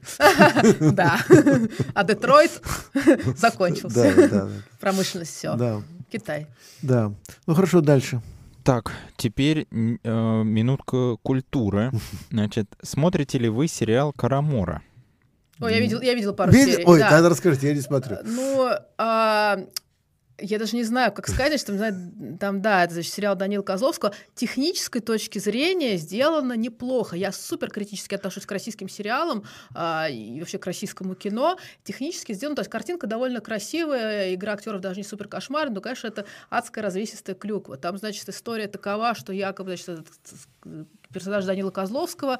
Это, значит, какой-то э, оппозиционер, но при этом агент э, охранки. Потом там выясняется, что, ну, в общем, там какие-то сложные с ним истории. И, значит, он узнает, что высшее общество России — это вампиры, и начинает с ним бороться. Казалось бы, значит, там вампирами представлены там цари, Столыпин и так далее. Вот. Но потом в процессе выясняется, и там, помню, даже, по-моему, бомбанула Егора Холмогорова, как так, значит, там Александра вампиром представили. Александр как... второй? Да-да-да. Конец... Э, второй, по-моему. Да. А, конец, значит, Даниле Козловскому Козловскому. Но там потом по мере развития сюжета, по-моему, выясняется, что не такие уж они плохие, и они тоже хотят, значит, э, чтобы обществу было хорошо. Наши вампиры, да. Да, наши. Э, конечно, вампиры, но наши вампиры. Да, ну то есть как бы тут э, художественный, ну технически, то есть мне, мне, как сказать, кино не чуждо интересно в целом как кинопроизводство, на самом деле, даже не только кинопотребление, а в принципе технически картинка сделана, ну, неплохо лучше, чем многие другие наши сериалы, другие попытки там сделать какие-то крупные, значит, крупные вселенные, вот, но именно сценарно, ну да, это, конечно, такая, та еще клюква, и там нет, на самом деле, там э, фигурируют исторические персонажи, там, или там был Маяковский представлен, солист группы Шот Парис, а, забыл, кого зовут. Значит, Джугашвили но... еще был. А, да-да-да, Сталин, да-да-да, был. Значит, но э, я бы не сказала, что это что-то левое. Там, ну, скорее, это такая развлекательная, значит, развлекательная, но вполне себе в современном русле. И такого, чтобы там была линия, что, значит, упыри... Нет, там много вот этих, значит, буржуев, э, представленных кровавыми упырями во всех смыслах этого слова, и премьеров, когда там все плохо идут. Вот, но в целом там нельзя сказать, что там есть какая-то однозначная симпатия к левым активистам, они там представлены как-то очень так смешно. Но э, можно его, наверное, посмотреть, просто чтобы, ну, так составить... Чисто посмеяться, как Ну, типа, да. да, говорю, но технически он, правда, показался мне э, не так плохо сделанным, как вот это обычно бывает в российских сериалах. Вообще у нас, в принципе, если говорить о, о платформах вот этих всех, э, ну, как бы копий Netflix, HBO, Amazon и так далее, у нас, в принципе, ну, некий, пока, пока еще, к сожалению, не сценарный, не сюжетный, а уж тем более не содержательный, но вот чисто такой технический, визуальный прорыв, он происходит. То есть то, что на телеке показывают, ну, не знаю, кто-то еще смотрит, видимо, смотрит, это, конечно, кошмар. А тут все-таки они пытаются, так сказать, догнать большого американского брата, и поэтому некоторые проекты, они выглядят ну, там более современно. Ну, понятно, просто туда сейчас приходят большие деньги, а, в том числе частные деньги в эти платформы, э, и там, я понимаю, что есть там тоже некие такой возможности для новых молодых режиссеров, сценаристов и актеров, как раз, ну, возможно, может быть, можно пролезть туда в хорошем смысле этого слова, mm-hmm. и с некой такой, в общем-то, левой историей пропаганды у меня есть знакомые ребята, и сценаристы, и, и там режиссеры, не, ну, там, начинающие в том числе, у которых как бы есть такие идеи, как раз-таки продвижение именно там, правильной повестки в этой такой современной, там, красивой форме обертки, что, на мой взгляд, кстати, довольно прогрессивно. Да, и мне кажется, прям правильно двигаться в этом направлении. Там, если бы, наверное, у Данила Козловского сценарист был бы какой-то более идеологически заряжен, назовем так, может быть, из фильма бы получилась действительно интересная такая, в общем-то, история, которая немножко массовое сознание, ну, не меняет, но, по крайней мере, покажет интересный такой позитивный взгляд. Олег. Это я по поводу этого сериала хотел сказать, что это изначально позиционируется как альтернативная история. Ну да. Есть, да, и э, сначала шоураннером был Илья Найшулер, но несколько лет назад он показывал эту, ну, такую серию премьерную, но потом ушел из проекта, потому что ушел в Голливуд. Вот, и компания Козловского выкупила этот сериал, они решили заново все отснять. А по поводу телевидения еще хотелось бы добавить, что просто вот эти все платформы, они потом где-то примерно через месяц после того, как они закончат показывать сериалы у себя на платформах, они их показывают на телевидении. То есть премьер по ТНТ, там э, этот Кион по Первому каналу, там старт э, по СТС и по ТНТ тоже, и ну и так далее и тому подобное. То есть тех, у кого нет возможности по интернету смотреть, они просто там через месяца два могут это по телевизору смотреть. А я, кстати, не знала, потому что телек уже давно, давно не ну, включаю. Вот, у меня его нет уже много, ну немного, но уже лет лет пять у меня уже его нет. Вот, э, ну продолжим, Олег. Да, значит, теперь э, к Киселеву переходим. Значит, вас тут просят э, прокомментировать обращение Киселева по России-1 и выдержка из его речи. Значит, я за зачитываю всю его речь, которая тут у нас представлено. Американцы утверждают, что у россиян больше нет желания жить в условиях санкций. Я вас спрашиваю, намерены, намерены ли вы трудиться, если националь, национальный лидер прикажет по 10-12 э, часов в день и отдать все для победы? Доверяете ли вы национальному лидеру сильнее, крепче и непоколебимее, чем прежде? Американцы утверждают, что наш народ не одобряет меры правительства по сдерживанию украинства. Я вас спрашиваю, хотите ли вы тотальную войну? Если потребуется, хотите ли вы более тотальную и радикальную войну? Вот такая вот э, ну, речь. Ну, то есть это фактически э, речь Геббельса. Вот, я тоже да. об этом подумала. Это практически, да, это, это, это косплей э, угу. Геббельса, да. Да, прям, да, стилистически. Ну, ну да. терминологически. С ума и... Но он давно был замечен в любви, на мой взгляд, к этим вот персонажам. Но там. это же плагиат. Но, правда, с другой стороны, а ну... кто же теперь предъявит авторск... да. за авторские права-то никто не... Теперь как бы с того света разве что. Ну да. Ну что-то, что, no comment, что называется. Ну, Лен, да. я думаю, что у вас ну, тоже да, какие-то... Сложно как-то действительно тогда прокомментировать, собственно, все уже сказано, что это похоже. А, продолжаем. Да, вот тут, тут э, вопрос как вы относитесь... Кстати, интересно, э, что да. там у Геббельса было просто сдерживание большевизма, а здесь сдерживание украинства. Угу. В целом текст э, просто скопирован все-таки, по-моему. Надо проверить более внимательно. У меня ощущение, что он просто некоторые слова заменил. Вполне возможно. Да, Но это только часть его речи. Я думаю, там, если всю послушать, то будет интереснее гораздо. Так, вот тут спрашивают у вас, как вы относитесь к организации коммун? И знаете ли о каких-нибудь современных коммунах? И как Елена относится к организации московских коммун? Но я не очень хорошо знаю. Я знаю, на самом деле, вот представителей некоторых, да, из коммун, наверное, пожалуй, пару человек. А, мне какого-то специального отношения нет, потому что там я как-то глубоко не изучала. Как я понимаю, что сегодня это в основном а, там просто некое проживание на какой-то одной там территории, будь то там этот дом или э, какое-то помещение. А, то есть насколько там это как-то прогрессивно, я не могу так сказать, насколько там это идеологически заряжено, а, насколько там коммуны действительно, допустим, создают там собственные какие-то производства, кооперативы. А вот про это я не слышал. То есть скорее это какой-то такой более каливинг. Ну, вот, по крайней мере, из того, что вот я знаю, просто, опять же, если э, есть кто-то из зрителей, кто непосредственно имеет опыт, э, ну, было бы интересно послушать. Вот, буквально пару человек я знаю, да, в основном это просто э, некое такое совместное проживание. Да, в основном это люди там относительно близких взглядов, ну, там, левых, но и то там бывает там сильная разница. Но так, чтобы это там какое-то имелось энергетический эффект, вот, честно говоря, ну, по крайней мере, пока не слышала, и действительно что-то такое бывает, то это было бы, правда, интересно, может, пригласить такого человека непосредственно. Я вот знаю, ну, девушку, как раз организатора вот такой коммуны, ну, не организатора, участника, возможно. Вот, вот, может быть, они бы рассказали. Ну, это интересно да, было это бы, интересно. Кстати. Продолжаем. Вопрос Елене.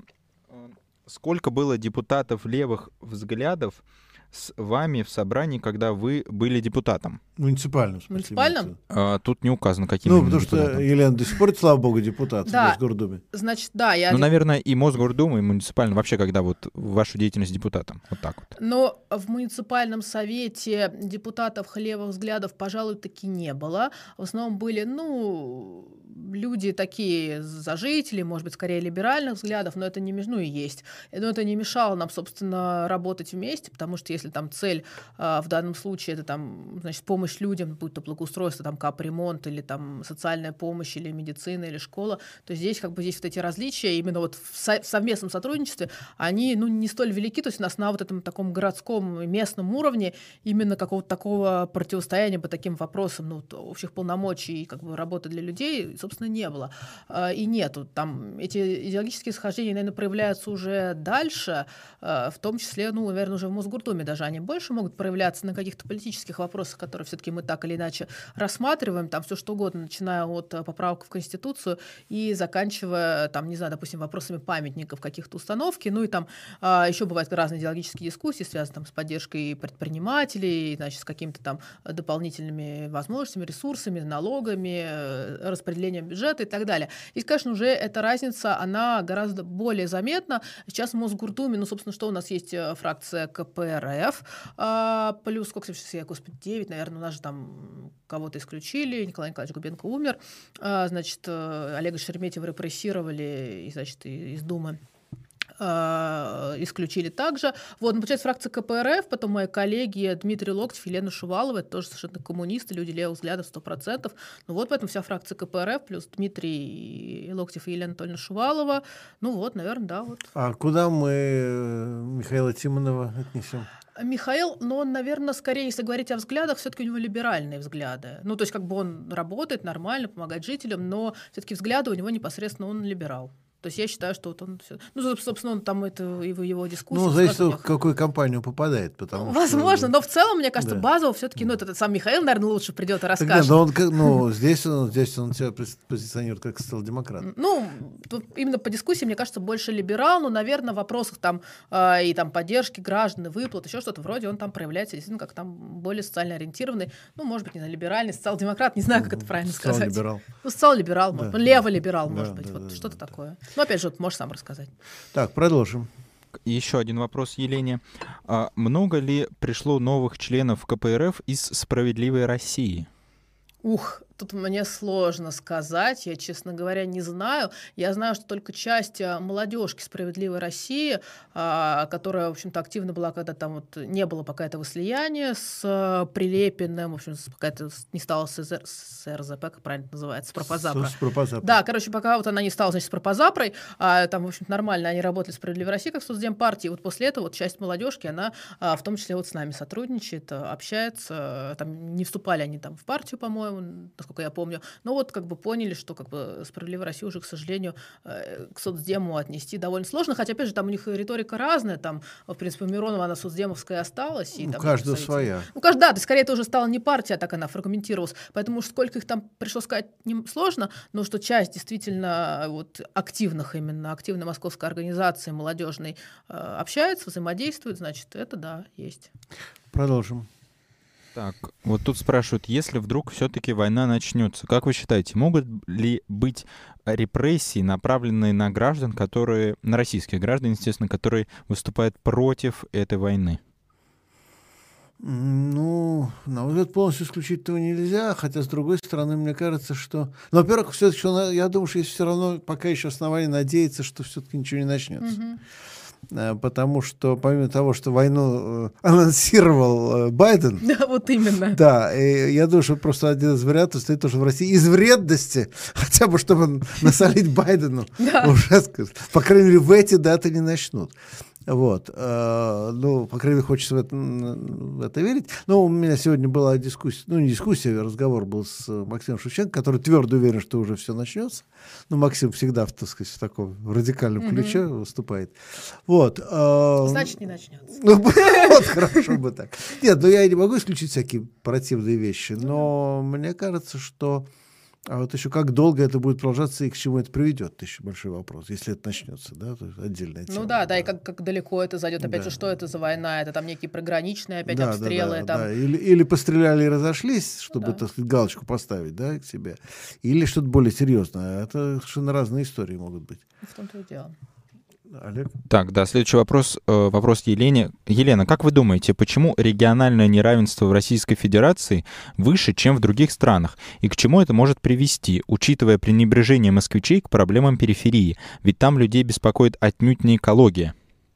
Ну, во-первых, я бы не сказала, что людей на периферии не беспокоит экология. Экологические протесты все основные как раз у нас происходили в регионах. Они происходят постоянно, там, э, что против черного неба, что против мусорной свалки на ШИСе. Поэтому мне кажется, что, что против вырубки, в общем, там леса-то вырубаются вообще в промышленных масштабах или же выгорают э, после уничтожения э, там, системы лесничеств. Поэтому мне кажется, что вопросы экологии там, невероятно беспокоят людей а в любой точке нашей страны. Это первое. Потом, почему у нас вот такая, значит, э, такой перекос, кому это ну, выгодно, это, как обычно, капиталу, естественно. Во-первых, сосредоточить здесь э, все средства, все усилия, сосредоточить, централизовать это все в своих руках. Я думаю, что это просто ну, невероятно какая-то такая выгодная схема обустроить для себя такой, значит, град Московия, а остальное, э, ну, остальное будем доить дальше.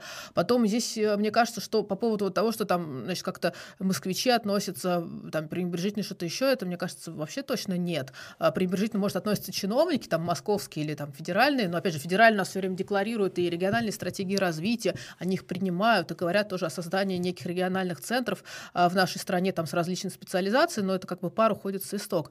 Ну а, собственно, москвичи, на самом деле, а, мне кажется, вполне, учитывая там сегодня широкую информационную представленность в соцсети, они вполне откликаются и на региональные проблемы. Очень много людей ездят, например, а, в наши регионы даже с туристическими целями. Другое дело, что у нас туристическая инфраструктура плохо развита, и как бы там да, бывают сложности и финансовые, и какие-то логистические, но тем не менее видят, у меня вот тоже много друзей, знакомых, которые регулярно ездят в разные города нашей страны, видят, как люди живут, и там э, никакого пренебрежения со стороны москвичей близко нет. То есть, ну, это, мне кажется, какая-то странная такая позиция.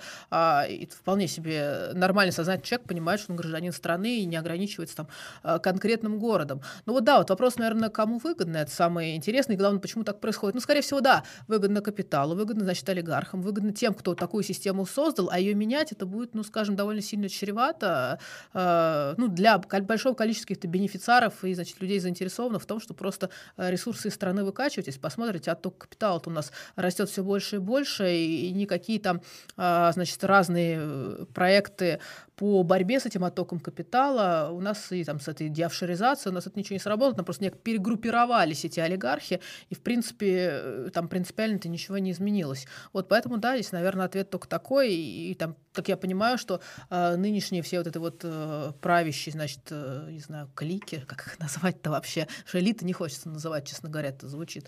Элита — это, в общем-то, ученые, инженеры, рабочие, и это, в общем-то, такие действительно заслуженные люди страны, которые создают экономику. В общем, вся вот эта вот эта верхушка вот этих паразитов, а ей вполне выгодно вот такой хаб и отправили о себе, значит, там на яхту. Наверное, это как-то так. И как бы это может измениться. Действительно, правильно тоже уже значит, дискуссия была, что даже здесь а, вопрос, что даже может измениться там, при условном капитализме в какой-то степени, хотя мы понимаем, что это все равно будет некая временная мера, и потом это все обратно, учитывая, что у нас он периферийный, обратно начнет схлопываться.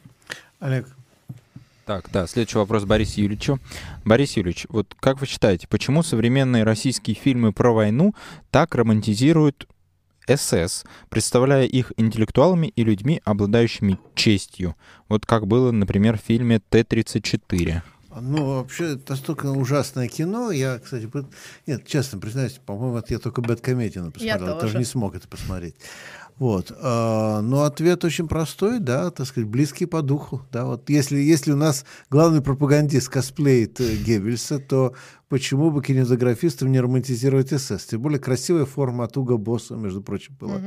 Вот. Уга Босс, да-да-да, вот тот самый Уга Босс, э, собственно, поднялся на то, что сделал очень, очень эстетически яркую, впечатляющую форму для них.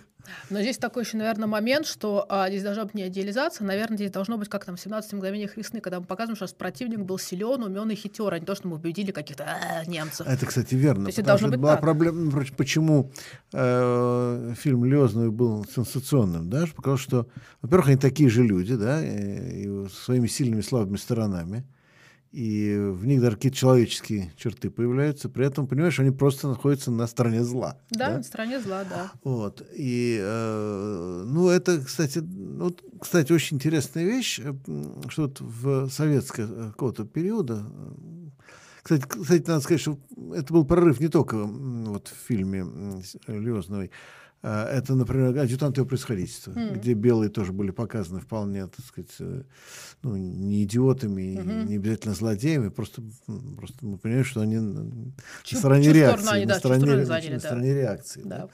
Вот. Но э, это была вот такая линия в советском кино, что изобразить врагов, как, чтобы их не бояться, видимо, но их изобразить там идиотами или совсем уже такими откровенными подонками и так далее.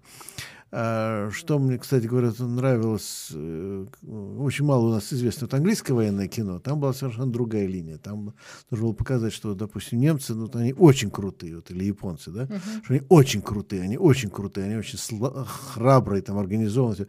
А если мы их победили, представляете, какие мы хорошие, какие, какие мы крутые, да, если мы смогли их победить, вот таких крутых, да. Вот, то есть там противоположная в этом смысле была традиция. Но и вот э, э, Лёзнова, она вот поймал эту мысль, да? Да, поймала, при этом здесь была правильная грань, здесь не героизация, не то, что типа там, значит, немец там классный, и они там подружились, по в этом, только трэш был. Да, он ему руку подает да, в конце, да. да. То есть, естественно, это не так. А, то есть здесь как бы эту грань не перешли, здесь было, было показано, да, потому что противник умен, хитер, его очень тяжело победить, как бы советская машина с этим справилась. Это, наверное, Да, сам- самый правильный верно, показ. как Не забывая, естественно, о зверствах и преступлениях. Ну, Да. Вот это самый правильный тезис. Олег. А, Так, следующий вопрос. Сейчас, подождите, открою его. А, вот. Тут э, вам, Борис Юрьевич, предлагают позвать на стрим Андрея Андреевича Замая, представителя такого движения, как антихайп. Туда еще входит... э, А, Рэп- знает, да? Ну, это хип-хоп, где хип-хоп, Слава да. Слава КПСС, Ага. и вроде туда входит или... в- Ханзамай. Да, и, и вроде туда еще входит или входил какое-то время э, Киркоров Филипп Бедросович. Вот, э, Замай может помочь популяризировать канал среди молодежи. Он друг Стаса Васильева, поэтому Стас, возможно, захочет нам помочь с Слушай, приглашением. ну, это, кстати, интересная, неожиданная идея. Да. А, а, Я подумал, то есть не то, что я подумаю, даже я позвоню Стасу, вот спрошу его. Ну Да, занятно. Занятная идея, да. Так, э, следующий донат от Евгения Лося. Э, Пишет. Все Привет, почему вспомнили про Рашкина. э, привет Елене от соратников из родного Измайлова. Поддержка Рабкору. Спасибо. Так, э, вот следующий вопрос э, Елене. А что делать, если депутат по округу отказывает во встрече с жителями, э, в скобочках мирный митинг, у мотивирует тем, э, что сейчас ковид и э, запрет на митинги? А, м, ха-ха. Интересно, что за депутат, если сможете сказать. Э, Интересно будет, или хотя бы какой район, ну, какой округ можете Ну, раз назвать? я озвучил вопрос, я думаю, то зритель, который его задал, он напишет. Да, я просто... озвучу фамилию. На самом деле сегодня, если там это, допустим, дворовая встреча, она по законодательству вполне, ну, как бы ее никто не запрещает, и, в принципе, здесь не, не нужно получать каких-то разрешений. А, То есть, как бы дворовая встреча в своем округе, она сегодня, ну, вполне реально проводимая, поэтому, когда говорится ссылка на ковид, ну, это просто такая отговорка. То есть, да, допустим, именно митинг провести, скажем, а, провести митинг там с плакатами, лозунгами, ну, такой, такой прям вот полноценный. Э, Здесь действительно, скорее всего, такой организатор попадет э, под э, КАП и под, значит, всякие там статьи разные, нехорошие организации, там участие и так далее. Ну, вот, собственно, сегодня так вот реакционно у нас действует власть и по-прежнему ссылается на коронавирусные ограничения, на тот самый пресловутый указ мэра, который как бы был издан только правительством Москвы, не проходил ни обсуждения в Мосгордуме, и в целом правительство Москвы взяло на себя слишком большие, на мой взгляд, полномочия. Вот. Но если мы говорим именно о встрече с жителями по какой-то проблеме в своем округе, как бы, опять же, в законе это прописано дворовой территории, там можно около стройки на дворовой территории, то здесь никаких нету ограничений, можно смело, значит, такую встречу у вот этого самого депутата просить. Ну, вот говорю, если э, нас товарищ, кто задал вопрос, скажет, кто это, мы вот по- попробуем уточнить. Если, конечно, коллега из «Единой России», но тут шансов Трудно мало. будет да. добиться. Да, ну продолжим вопросы. Ну, Тут еще один такой же вопрос. Что делать, если депутат по округу сливается от совместной борьбы жителей против стройки? Отзыв депутата сделать нереально. А есть ли какие-нибудь еще рычаги давления на этого депутата?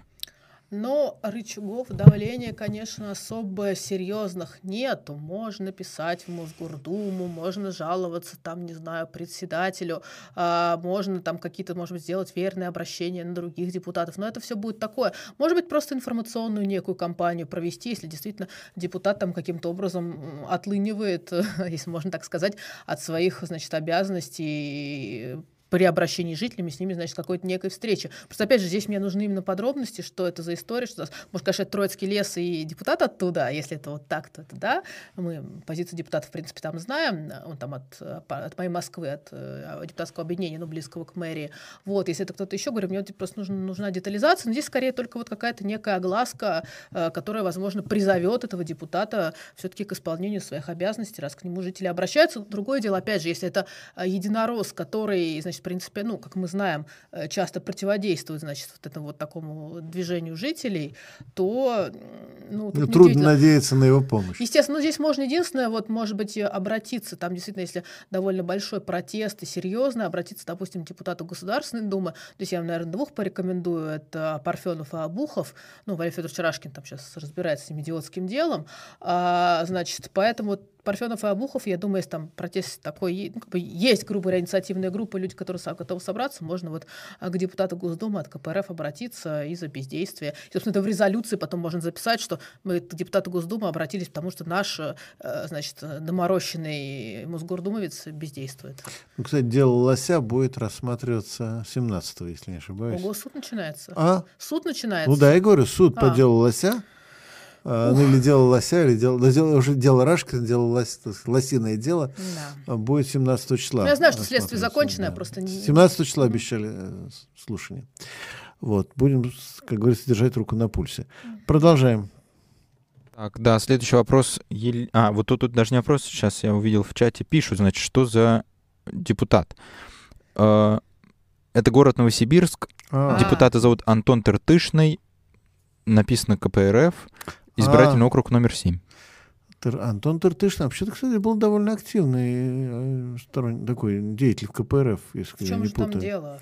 ну, дело? это я, кстати, по поводу Новосибирска я сам попробую выяснить. Угу. Вот, хорошо, продолжим. Так, да, вот тут вот э, интересуется, э, Елена, вот вы э, об, ну, так, победили единоросса Табашникова в э, выборах в Мосгордуму, но вот у Обухова отобрали победу в пользу Вассермана в Измайлова.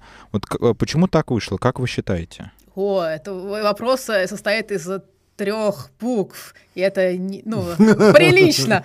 ДЭГ, дистанционное электронное голосование, дистанционная электронная фальсификация, как мы, в принципе, называем, дистанционное электронное жульничество. Можете придумать какие-то еще прикольные аббревиатуры, было бы неплохо. А, ну, это... опять неприлично, что-то напрашивается. Ну, Последняя, третья буква. Да, вот, наверное. А, собственно, да, собственно, помню, что Абухов победил на... А, вот, я придумал. Ну. Дистанционный электронный гоп-стоп. Да, да, да.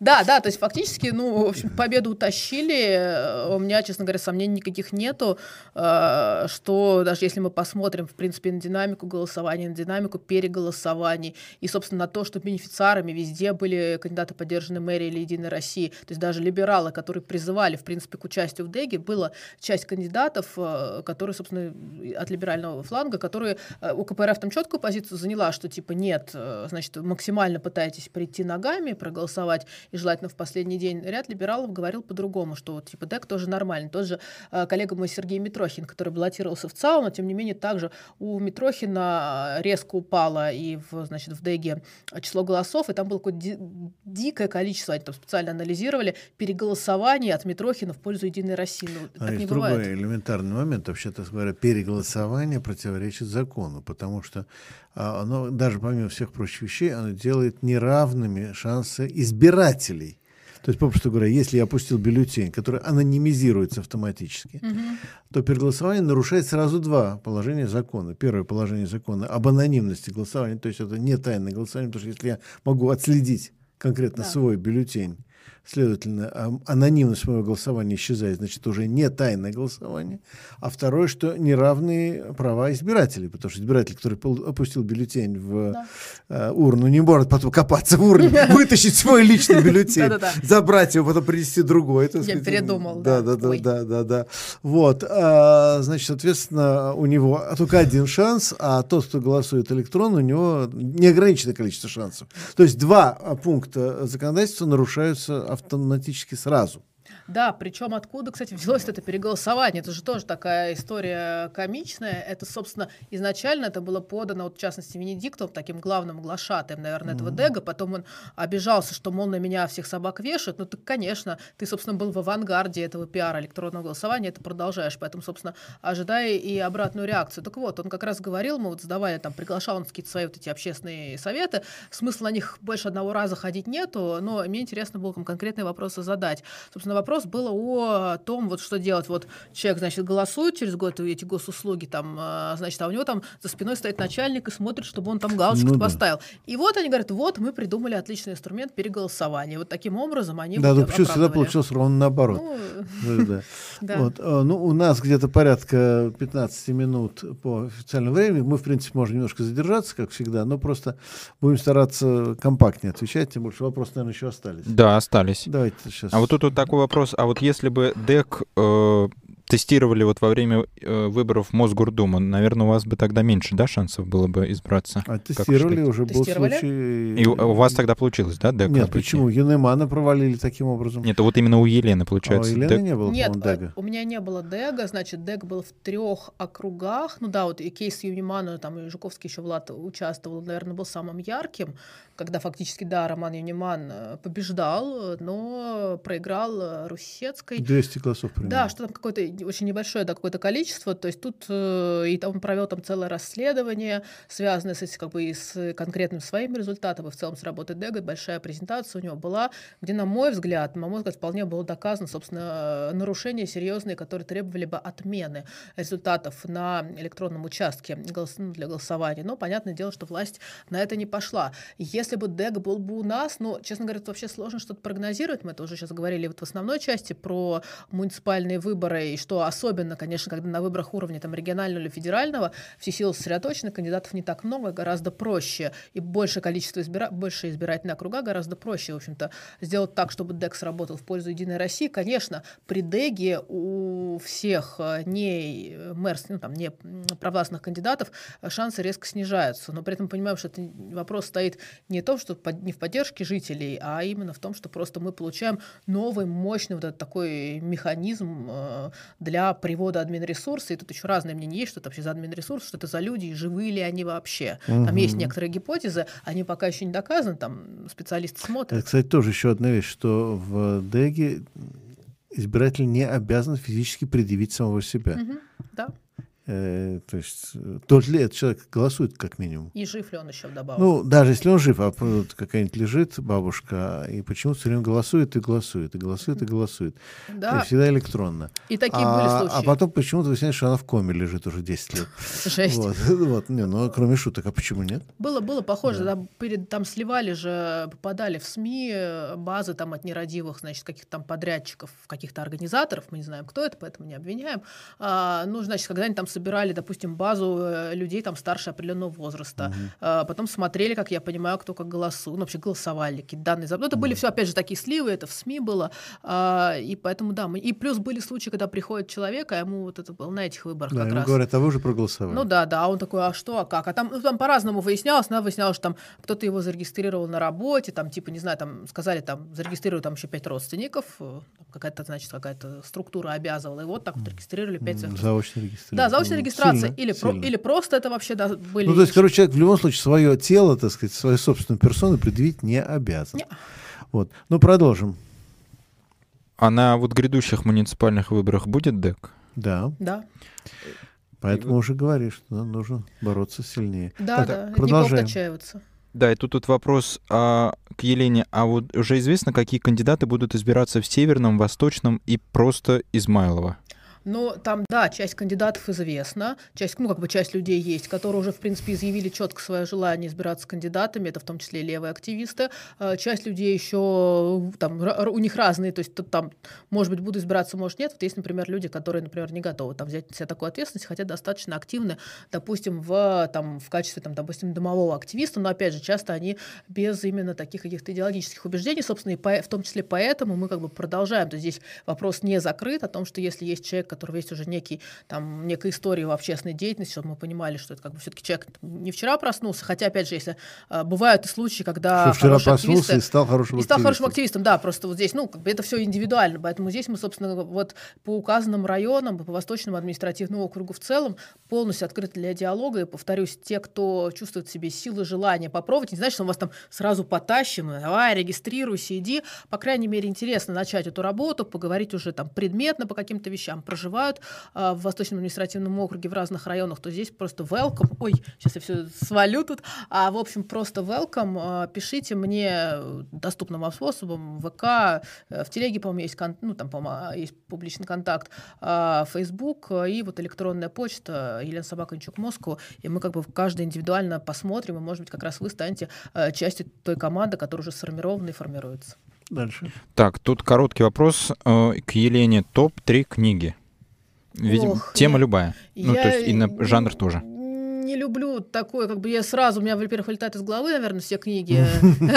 Капитал три том, да. А, вот, нельзя так ответить, вот так вот просто книги вообще, я могу там сказать, не знаю, «Властелин колец», «Хроники Нарнии» и там что-нибудь из Ханлайна, например, а могу вспомнить какую-то там какую-то публицистическую, социально-политическую, экономическую литературу. Поэтому, вот, наверное, из того, что я вот перечислила, вспомнив «Властелин колец» и так далее, ну, понятно там, что мне примерно нравится, если мы говорим с какой-то художественной. Хотя, опять же, есть и масса там современной художественной литературы, мне, которая мне нравится, интересно. Ну вот пусть будет, что там я сказала, «Властелин колец», «Хроники Нарнии» и что-нибудь А последняя книга какую вы читали?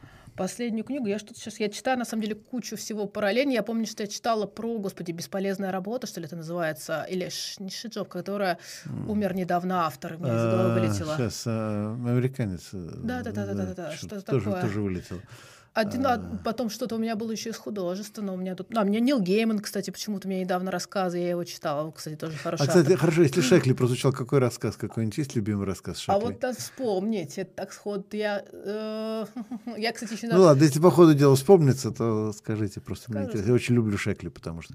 Вот, ну хорошо, вспомню, дальше. Вспомню. Так, тут вот такой вопрос на тему коронавируса. Значит, в декабре 2019 года какой-то китаец пошел на рынок, купил мясо летучей мыши, его съел и заболел. Э, спустя время 2 миллиарда китайцев посадили на карантин, после чего вирус проник в США, затем в Европу и только лишь в апреле 2020 года в Россию. Вопрос, где логика? Не знаю, но, кстати, должен сказать, летучих мышей, похоже, уже реабилитировали. Вот единственное, я э, с ученым ну, переписываюсь с коллегой в Америке как раз, Наташей Миньковской, которая, может быть, даже нас э, смотрит.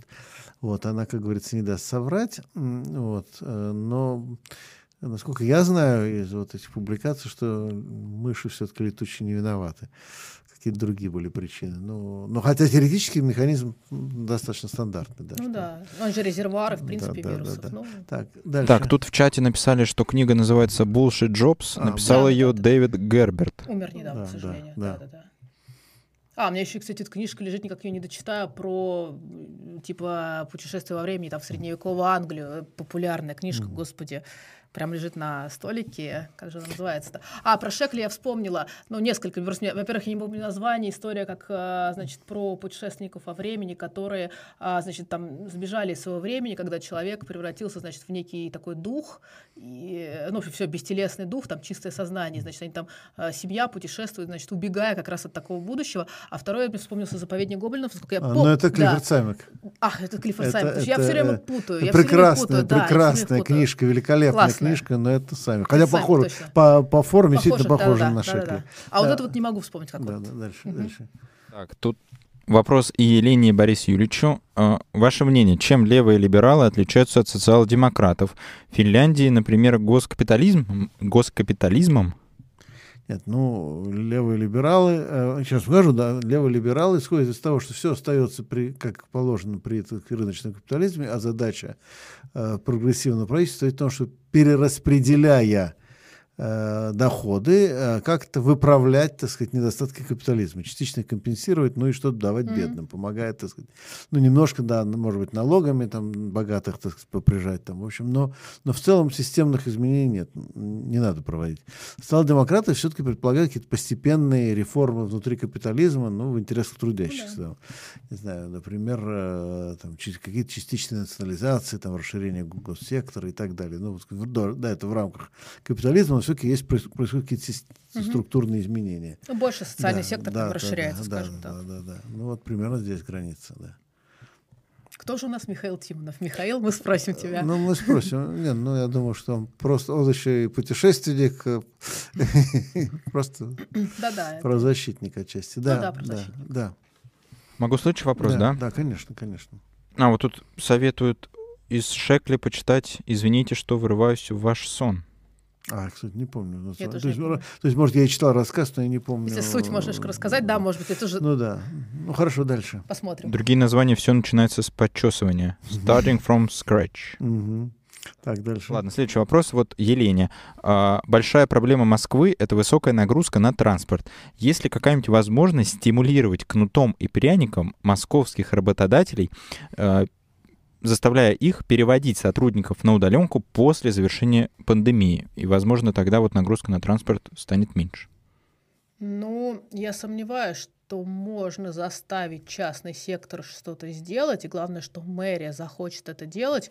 И опять же здесь вопрос, насколько удаленка это хорошая история. На самом деле, она, но она в разных случаях это, наверное, случаи, ну, ситуации разные. Я понимаю, что часть организации эту удаленку так сохранила, но для, получается, что в наших условиях, не только в наших условиях, а в том числе бывает, что в удаленке, хотя и не в удаленке, тоже нарушается, собственно, граница. Регулирование, регулирование прав труда. Да, да, разве да. что. Разве Граница что. свободного и рабочего времени.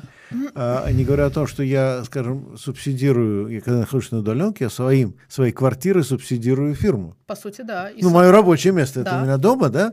А фирма да. не обеспечивает мне рабочее место. Рабочее место, да. электроэнергия. Да, но электроэнергия, да, там трафик. уборка, да, там, да, простите, все, что вот раньше было в офисе, да? Да. Если этого нет, то, значит, соответственно, моя квартира становится частью офиса. Значит, я своей квартиры субсидирую фирму. Ну, по сути, да. Беру на себя часть расходов, которые иначе лежали на офисе. Ну да, по да, сути, да, по да. сути, да, действительно, это хорошая, кстати, история, что просто человек, который сидит на удаленке... Ну, об этом сейчас американцы очень много пишут. Но учитывая, что у нас, к сожалению, сейчас, вот мы уже тоже говорили, что профсоюзное там движение, движение за права трудящихся, оно крайне, увы, слабое, то, как бы, мне кажется, пока, собственно, вот такие вот э, структуры у нас не поднимут головы, если не начнут развиваться, будет довольно сложно урегулировать эту ситуацию. Ну да, действительно, некая дополнительная выплата работникам, если они работают из дома, это, по-моему, самая хорошая идея э, по-другому для людей. Ну, все равно рабочим временем. Там, с одной стороны, контроль все равно возможен, целый да. ряд форм контроля, которых даже в обычном офисе нет. Ну, типа контроль, контроль. Контроль за, за там что-то делаешь на... Ну да, залезть в компьютер тебе можно. Ну да, это естественно. Да. Вот, а с другой стороны, действительно, границы рабочего и, и, и личного времени, свободного времени размываются. А, и вообще была уже в 17 веке такая известная форма удаленки, называлась рассеянная мануфактура. Это же тоже удаленка. Да, по сути, да. По сути, да. В это проходили общество. Новое, хорошо забытый старый, кстати, не да, думала об этом, да, да, да согласна. Да, да. А, продолжаем. У нас не так много времени, но просто чтобы не, не слишком засиживаться. Да. Мы уже выходим за границу. Пока не выходим, у меня еще ну, минута. Одна минута, да, я знаю, но я думаю, что мы за одну минуту не справимся. Вот. Ну, а, Олег, много вопросов? А, ну, донатных два из ну, чата я вот так смотрю. Ну, давайте пройдем эти два и хотя бы там что-то из чата, чтобы... Интересно. Э, да, ну, хорошо, да. пока из чата, значит. Да. значит Но донатных тоже не забывайте. Ну, Они конечно. жалуются, обижаются. А... И правильно делают, кстати. Да. Возвращаясь к теме сериалов, недавно в сериале «След», это, кстати, самый долгоиграющий сериал да. в истории кинематографа. Который, кстати, с американского сделан. Угу. Вот, он порядка да. трех тысяч серий у него да. уже. Значит, э, вышла серия, где позитивно выставляли трансвеститство у детей как у российской элиты сочетается восхищение нацистами, ну, это, видимо, возвращаясь к вопросу про фильм Т-34, и радужной деградации из Запада? Или это совсем разные элиты? Нет, я думаю, просто за что платят, то и не делают. Мне кажется, тут что-то... Ну и да, и в принципе частенько мы же видим, что, допустим, на э, там для людей, там, значит, э, на, не знаю, для, на, не на экспорт, в общем, для людей там какой-то одни материалы, для себя другие. Но опять же, здесь посмотреть, что я, это за я серия. Я подозреваю, что они просто скопировали какую-то американскую а, хотя, серию. Вообще, просто, даже, они просто даже не подумали, что они скопировали, даже, даже не задумались. Даже какой-то такой сериал, по-моему, такой невероятно такой дешевый в производстве, судя по его картинке. Очень дешевый, да, но он такой, копируется с американского. Врача, врача, позовите врача, да, вот да, примерно да, с да, такой игрой да. актеров, там это сериальная выработка, когда там они Ну нет, там актеры хорошие, они театральные актеры, кстати. Ну не надо. Ну нет, актеры-то могут быть хорошие, хорошим. Здесь все сильно, все сильно зависит от э, выработки, от кино, ну, как бы, сколько тебе нужно снять. Тебе нужно снять всю серию там за одну смену, или, например, ты за смену снимаешь там 2-3 минуты. Как Нет, ну, я просто кино. могу сказать про хороших актеров. Один очень хороший актер, мой хороший знакомый еще с времен Гитиса, как ты, э, когда у меня еще был телевизор, на даче заходит туда, ко мне говорит, Борис, вот мне нужно одну серию какого-то дурацкого сериала посмотреть. Э, я, ну, естественно, пускаю, включаю телевизор, он смотрит несколько минут, Потом, там, где он проходит где-то по улице, там кто-то идет, потом говорит, а, теперь я наконец понял, что я играл. А, да, кстати, нет, здесь еще вообще вопрос. Актер может быть и хороший. Мы на самом деле много видим таких примеров, когда просто слабый сценарий, отвратительный режиссер. Ну, то есть... Ты просто говоришь, сыграешь вот этот эпизод, угу. да, ты должен пройти туда, ты сказать тот ну, да, и тот. Да. А что, почему не... Отвратительная режиссура называется. Да. Поэтому здесь часто актер просто, да, вот заложник такого низкого качества да. кинопроизводства, когда просто быстрее-быстрее гонит, там, с, миним... с максимальной выработкой, минимальными затратами, значит, чтобы, ну, забрать себе максимальные там деньги от телека. Это же заказывают, телек заказывает э, частным да. компаниям. То есть это все тоже капитал. Да. Так, вот тут вот э, вопрос, значит, Елена. Вам наверняка немало приходилось общаться с представителями московской интеллигенции или даже богемы. Что эти люди в совокупности думают о своих менее удачливых согражданах? И думают ли они о них вообще? Но это все зависит, потому что, ну, это, во-первых, это зависит от человека, но вот такое, конечно, пренебрежительное отношение к людям а, среди, значит, тех, кто считает, что ухватили Бога за бороду, да, такое бывает. Но здесь я скорее бы сказала, что не об, не о богеме, не о творческой интеллигенции.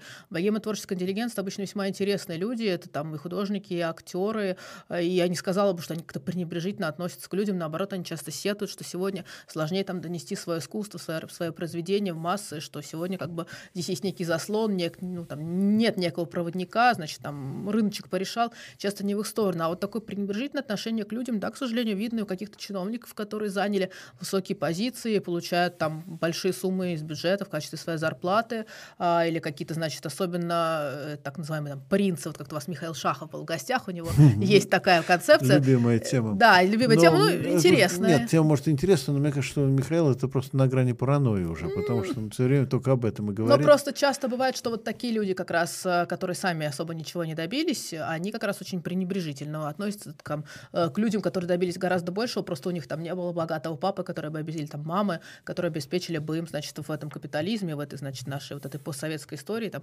какое-то такое, значит, шикарное существование. Поэтому здесь, опять же, я бы разделяла все-таки там людей из там творческой интеллигенции, которые совершенно разные, и вот этих всяких, ну, воришей, э, чиновников там волю разных судеб, занявших высокие позиции, при этом там примерно ничем не помогающих гражданам, это там даже в правительстве Москвы таких видим, хотя, опять же, там не только такие есть. Поэтому здесь все-таки вот речь, наверное, вот о таких людях, которые как-то э, волю судеб или родителей, или там попали куда-то там и считают, что вот они теперь почему-то выше других. Такие, да, такие есть. Это печально, но это реальность, с которой нужно существовать и, в общем-то, как раз-таки бороться, понимая, что, и как бы говоря людям, что это не небожители. Эти все персонажи, это там а, в лучшем случае там просто им повезло, а в основном это просто, ну, извините, воры обычные или там mm-hmm. какие-то их так, э, следующий вопрос. Да, вот возвращаясь к, вопро- к выборам. А упразднение местного самоуправления, поглощение его публичной властью что-то изменило в Москве? А на Москву это, наверное, конечно, повлияет, но в меньшей степени. Сегодня по проекту Клишеса Крашенинникова там празднуются городские и сельские поселения. Это за этим повлечет, конечно, довольно серьезное переструктурирование как финансирование, так и, допустим, в представительстве, там, не знаю, скажем, тех же сельских врачей, которых там, или сельских учителей, для которых целые программы разработаны, а какой-то местной инфраструктуры, которая в том числе держалась как раз-таки на местном самоуправлении, это действительно сильно, на мой взгляд, ухудшит вообще положение наших регионов и наших муниципалитетов в Москве, я об этом так не говорила, но э, муниципальная, значит, муниципальный уровень, он довольно давно уже лишен таких именно серьезных полномочий, аналогичных, там, допустим, нашим регионам. Вот, наверняка как-то скажется, но сегодня то есть есть какой некий базовый набор этих переданных полномочий у этих муниципальных э, депутатов. Но я думаю, что пока это все будет примерно оставаться в том же духе, хотя, например, мы напротив, все время площадке Московской городской думы у нас законопроекты разработаны, а, ратуем за расширение полномочий МСУ, потому что кто как только не представительство на местах может решить те или иные районные вопросы, значит, у нас власть максимально централизована, и, в общем-то, все вопросы решаются в основном там даже там, не, знаю, не ниже префектуры часто или там департамента.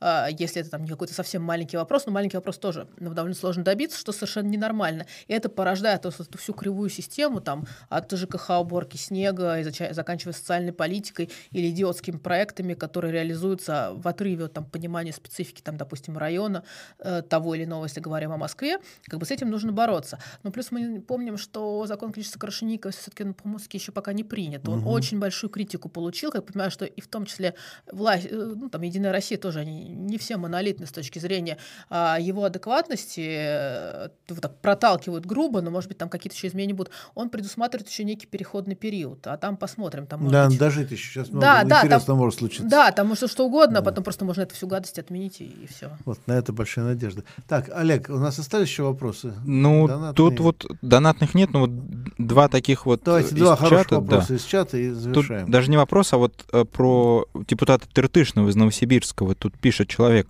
А, значит, касаемо, касаемо депутата Тыртышного. Там точечная застройка на улице Красноярской, 132.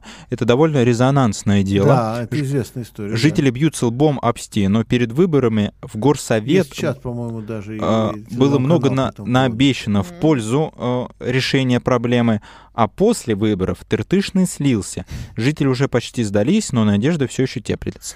А, да, это вообще очень странно, потому что Тыртышный, ну, имел хорошую репутацию. Ну, мы же знаем, что КПРФ разные есть люди, да, но у него была очень приличная репутация. Но я пробовал по своим каналам разузнать. Ну, обещать не могу, но то есть я разузнать попробую. А, Да, ну давайте последний вопрос. Последний вопрос, значит, сейчас я его, сейчас найду, найду, найду. Секундочку. Прям мне прям он понравился так, но я его что-то потерял.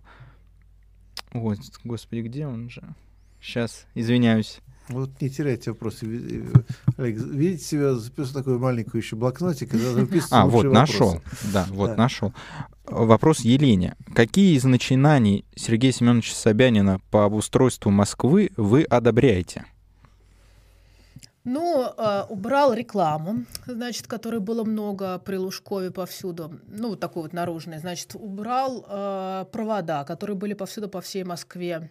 Ну, значит, некое все-таки, ну, правда, как выяснилось в итоге, паршивое там приведение в более-менее нормальное состояние, в том числе центра. То есть даже, не знаю, там вспоминаешь какую-нибудь улицу Никольская, которая была все время э, разбита, в общем, в ужасном состоянии, просто работала часто это видела. Значит, сейчас она там представляет такую, значит, пешеходную улицу, прославившуюся во времена чемпионата мира по футболу. То есть, ну, какие-то такие вещи. Другое дело, что, во-первых, на это уходят какие-то космические деньги, это большой минус, конечно, и как бы совершенно низкое качество произведения этих самых работ, когда там, ну, это притча во языцах, это политика, э, которая уже даже не только сезонная коллекция, там она, по-моему, уже недельная, при этом недалеко буквально от э, здания правительства Москвы в Мосгордуму ходит ходуном, что, вот, не знаю, там, какой-нибудь чиновник, не дай бог, там, не знаю, зам мэра пойдет, значит, когда вот на этой плитке поскользнется, вот только тогда, наверное, вопрос решится, потому что по-другому я и не вижу, чтобы были какие-то подвижки, и все как бы даже там спрашивали, подходил к строителям, которые, значит, там в очередной раз перекладывали,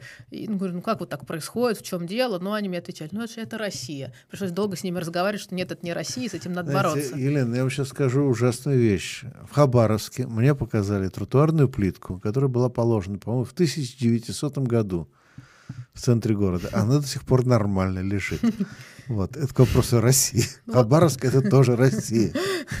Не было там Сер- нет, нет, на Сергея Семеновича на них нету. Да. Вот, в общем, да, и поэтому здесь, конечно, приходится долго вот это было убеждать работяг, что это не этим можно бороться. В принципе, они в итоге со мной согласились. Это было приятно, что хотя бы там на уровне пары человек мнение изменилось. Ну, а все остальное, оно, к сожалению, все де- делается очень лукаво. Как бы очень часто под соусом каких-то хороших изменений, каких-то хороших позитивных вещей, потом в итоге, ну, происходит какая-то совершеннейшая невероятная вещь, там даже, не знаю, строительство метро, вот, оно вызывает протесты. Туда, куда метро нужно, необходимо, оно там не ведется годами, от этого отказываются. И как бы, ну, как, как это объяснить? И ни- никак. Ну, кстати, забавно, еще одна вещь существовала, а советская еще программа и план развития метро, по-моему, до 2020 Так это было, да, года, да, да. а, с очень логичной, очень продуманной системой станций. Ведь вообще московское метро очень было логично. Мгм. Оно было очень продумано, и оно было очень концептуально именно с точки зрения структуры. А потом у меня было такое впечатление, что просто сидели какие-то люди так вот и просто рисовали эти э, линии, в общем, ну, или кто-то попросил, а приведите ко мне метро там.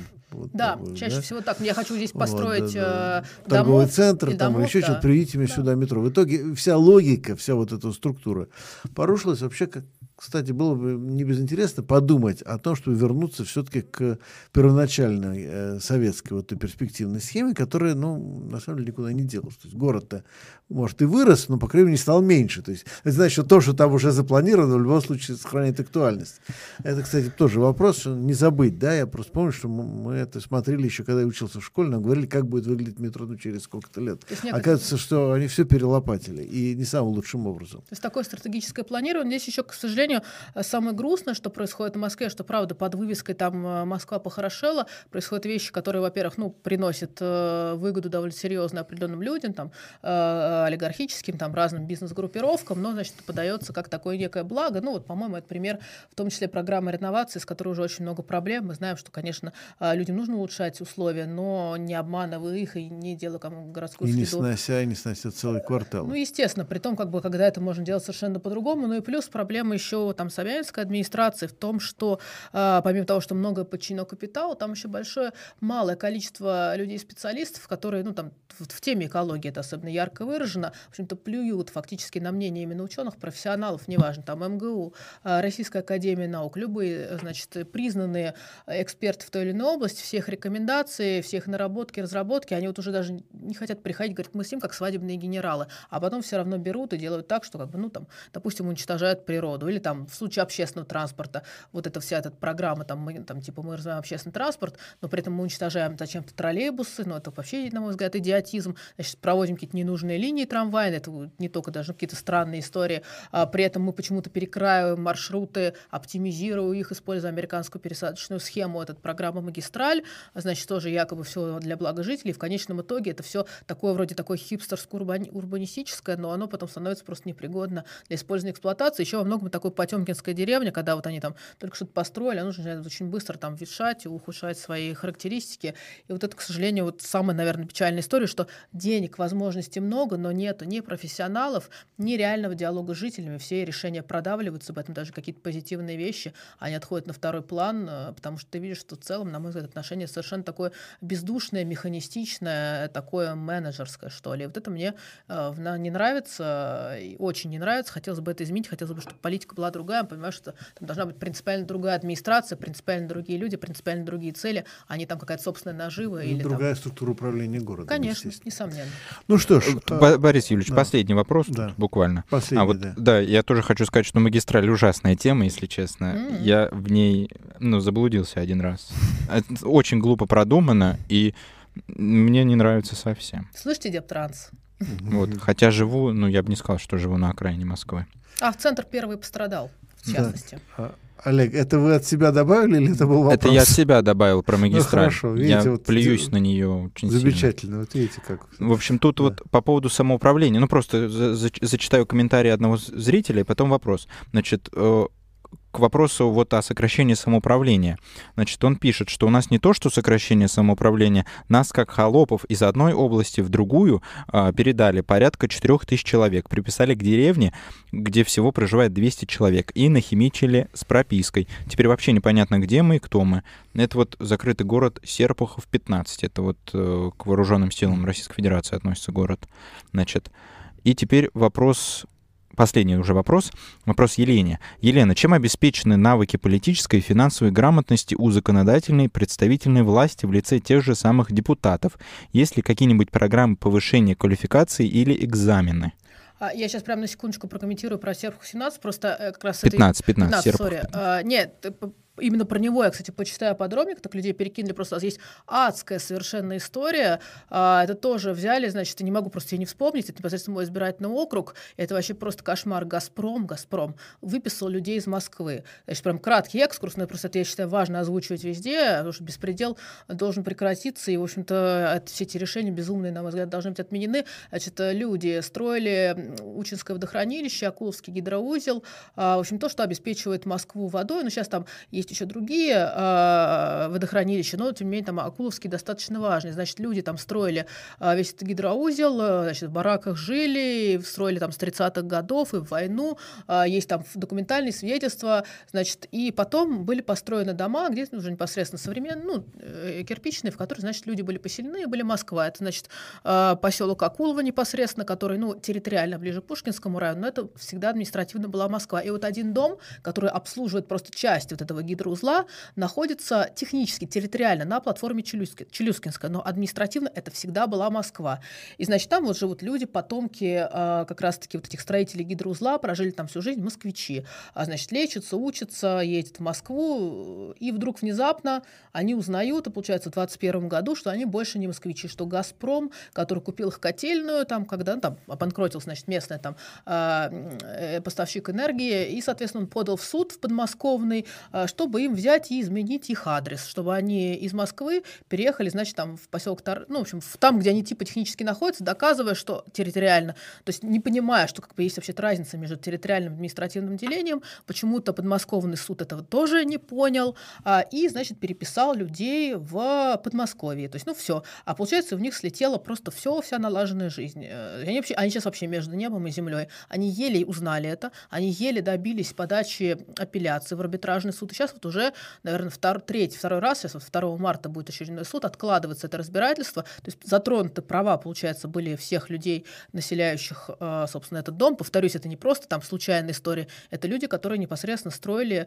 э, обслуживали гидроузел, который, собственно, помогает водоснабжению Москвы. И вот так вот по прихоти «Газпрома», потому что им, значит, якобы э, неудобно обращаться за субсидией, потому что в какой-то момент московские тарифы стали ниже, чем подмосковные, и, значит, вот эту разницу «Газпром» легко может за этот один дом получить, подав документы в правительство Москвы, они прекрасно об этом знают, но, видимо, там какие-то, видимо, еще есть интересы, они вот так вот людей выкинули. И люди реально узнали вот случайно, там, по сарафанному радио, потом начали смотреть и вообще в ужас пришли, и как бы вот, то есть это происходит в том числе вот, пожалуйста, буквально на наших глазах, буквально рядом с Москвой, правительство Москвы бездействует, никому это не интересно, чиновники департамента городского имущества один раз там говорят, на суде были, на этом подмосковном, ну, все нормально, на ваше усмотрение суда, как бы никто за людей не вступился. Вот к вопросу там об отношении к людям, там всех, значит, вот этих вот а, представителей департаментов. Ну, честно говоря, вопиющая история. 2 марта очередное заседание арбитражного суда. Надеюсь, таки на адекватное решение, на отмену безумия.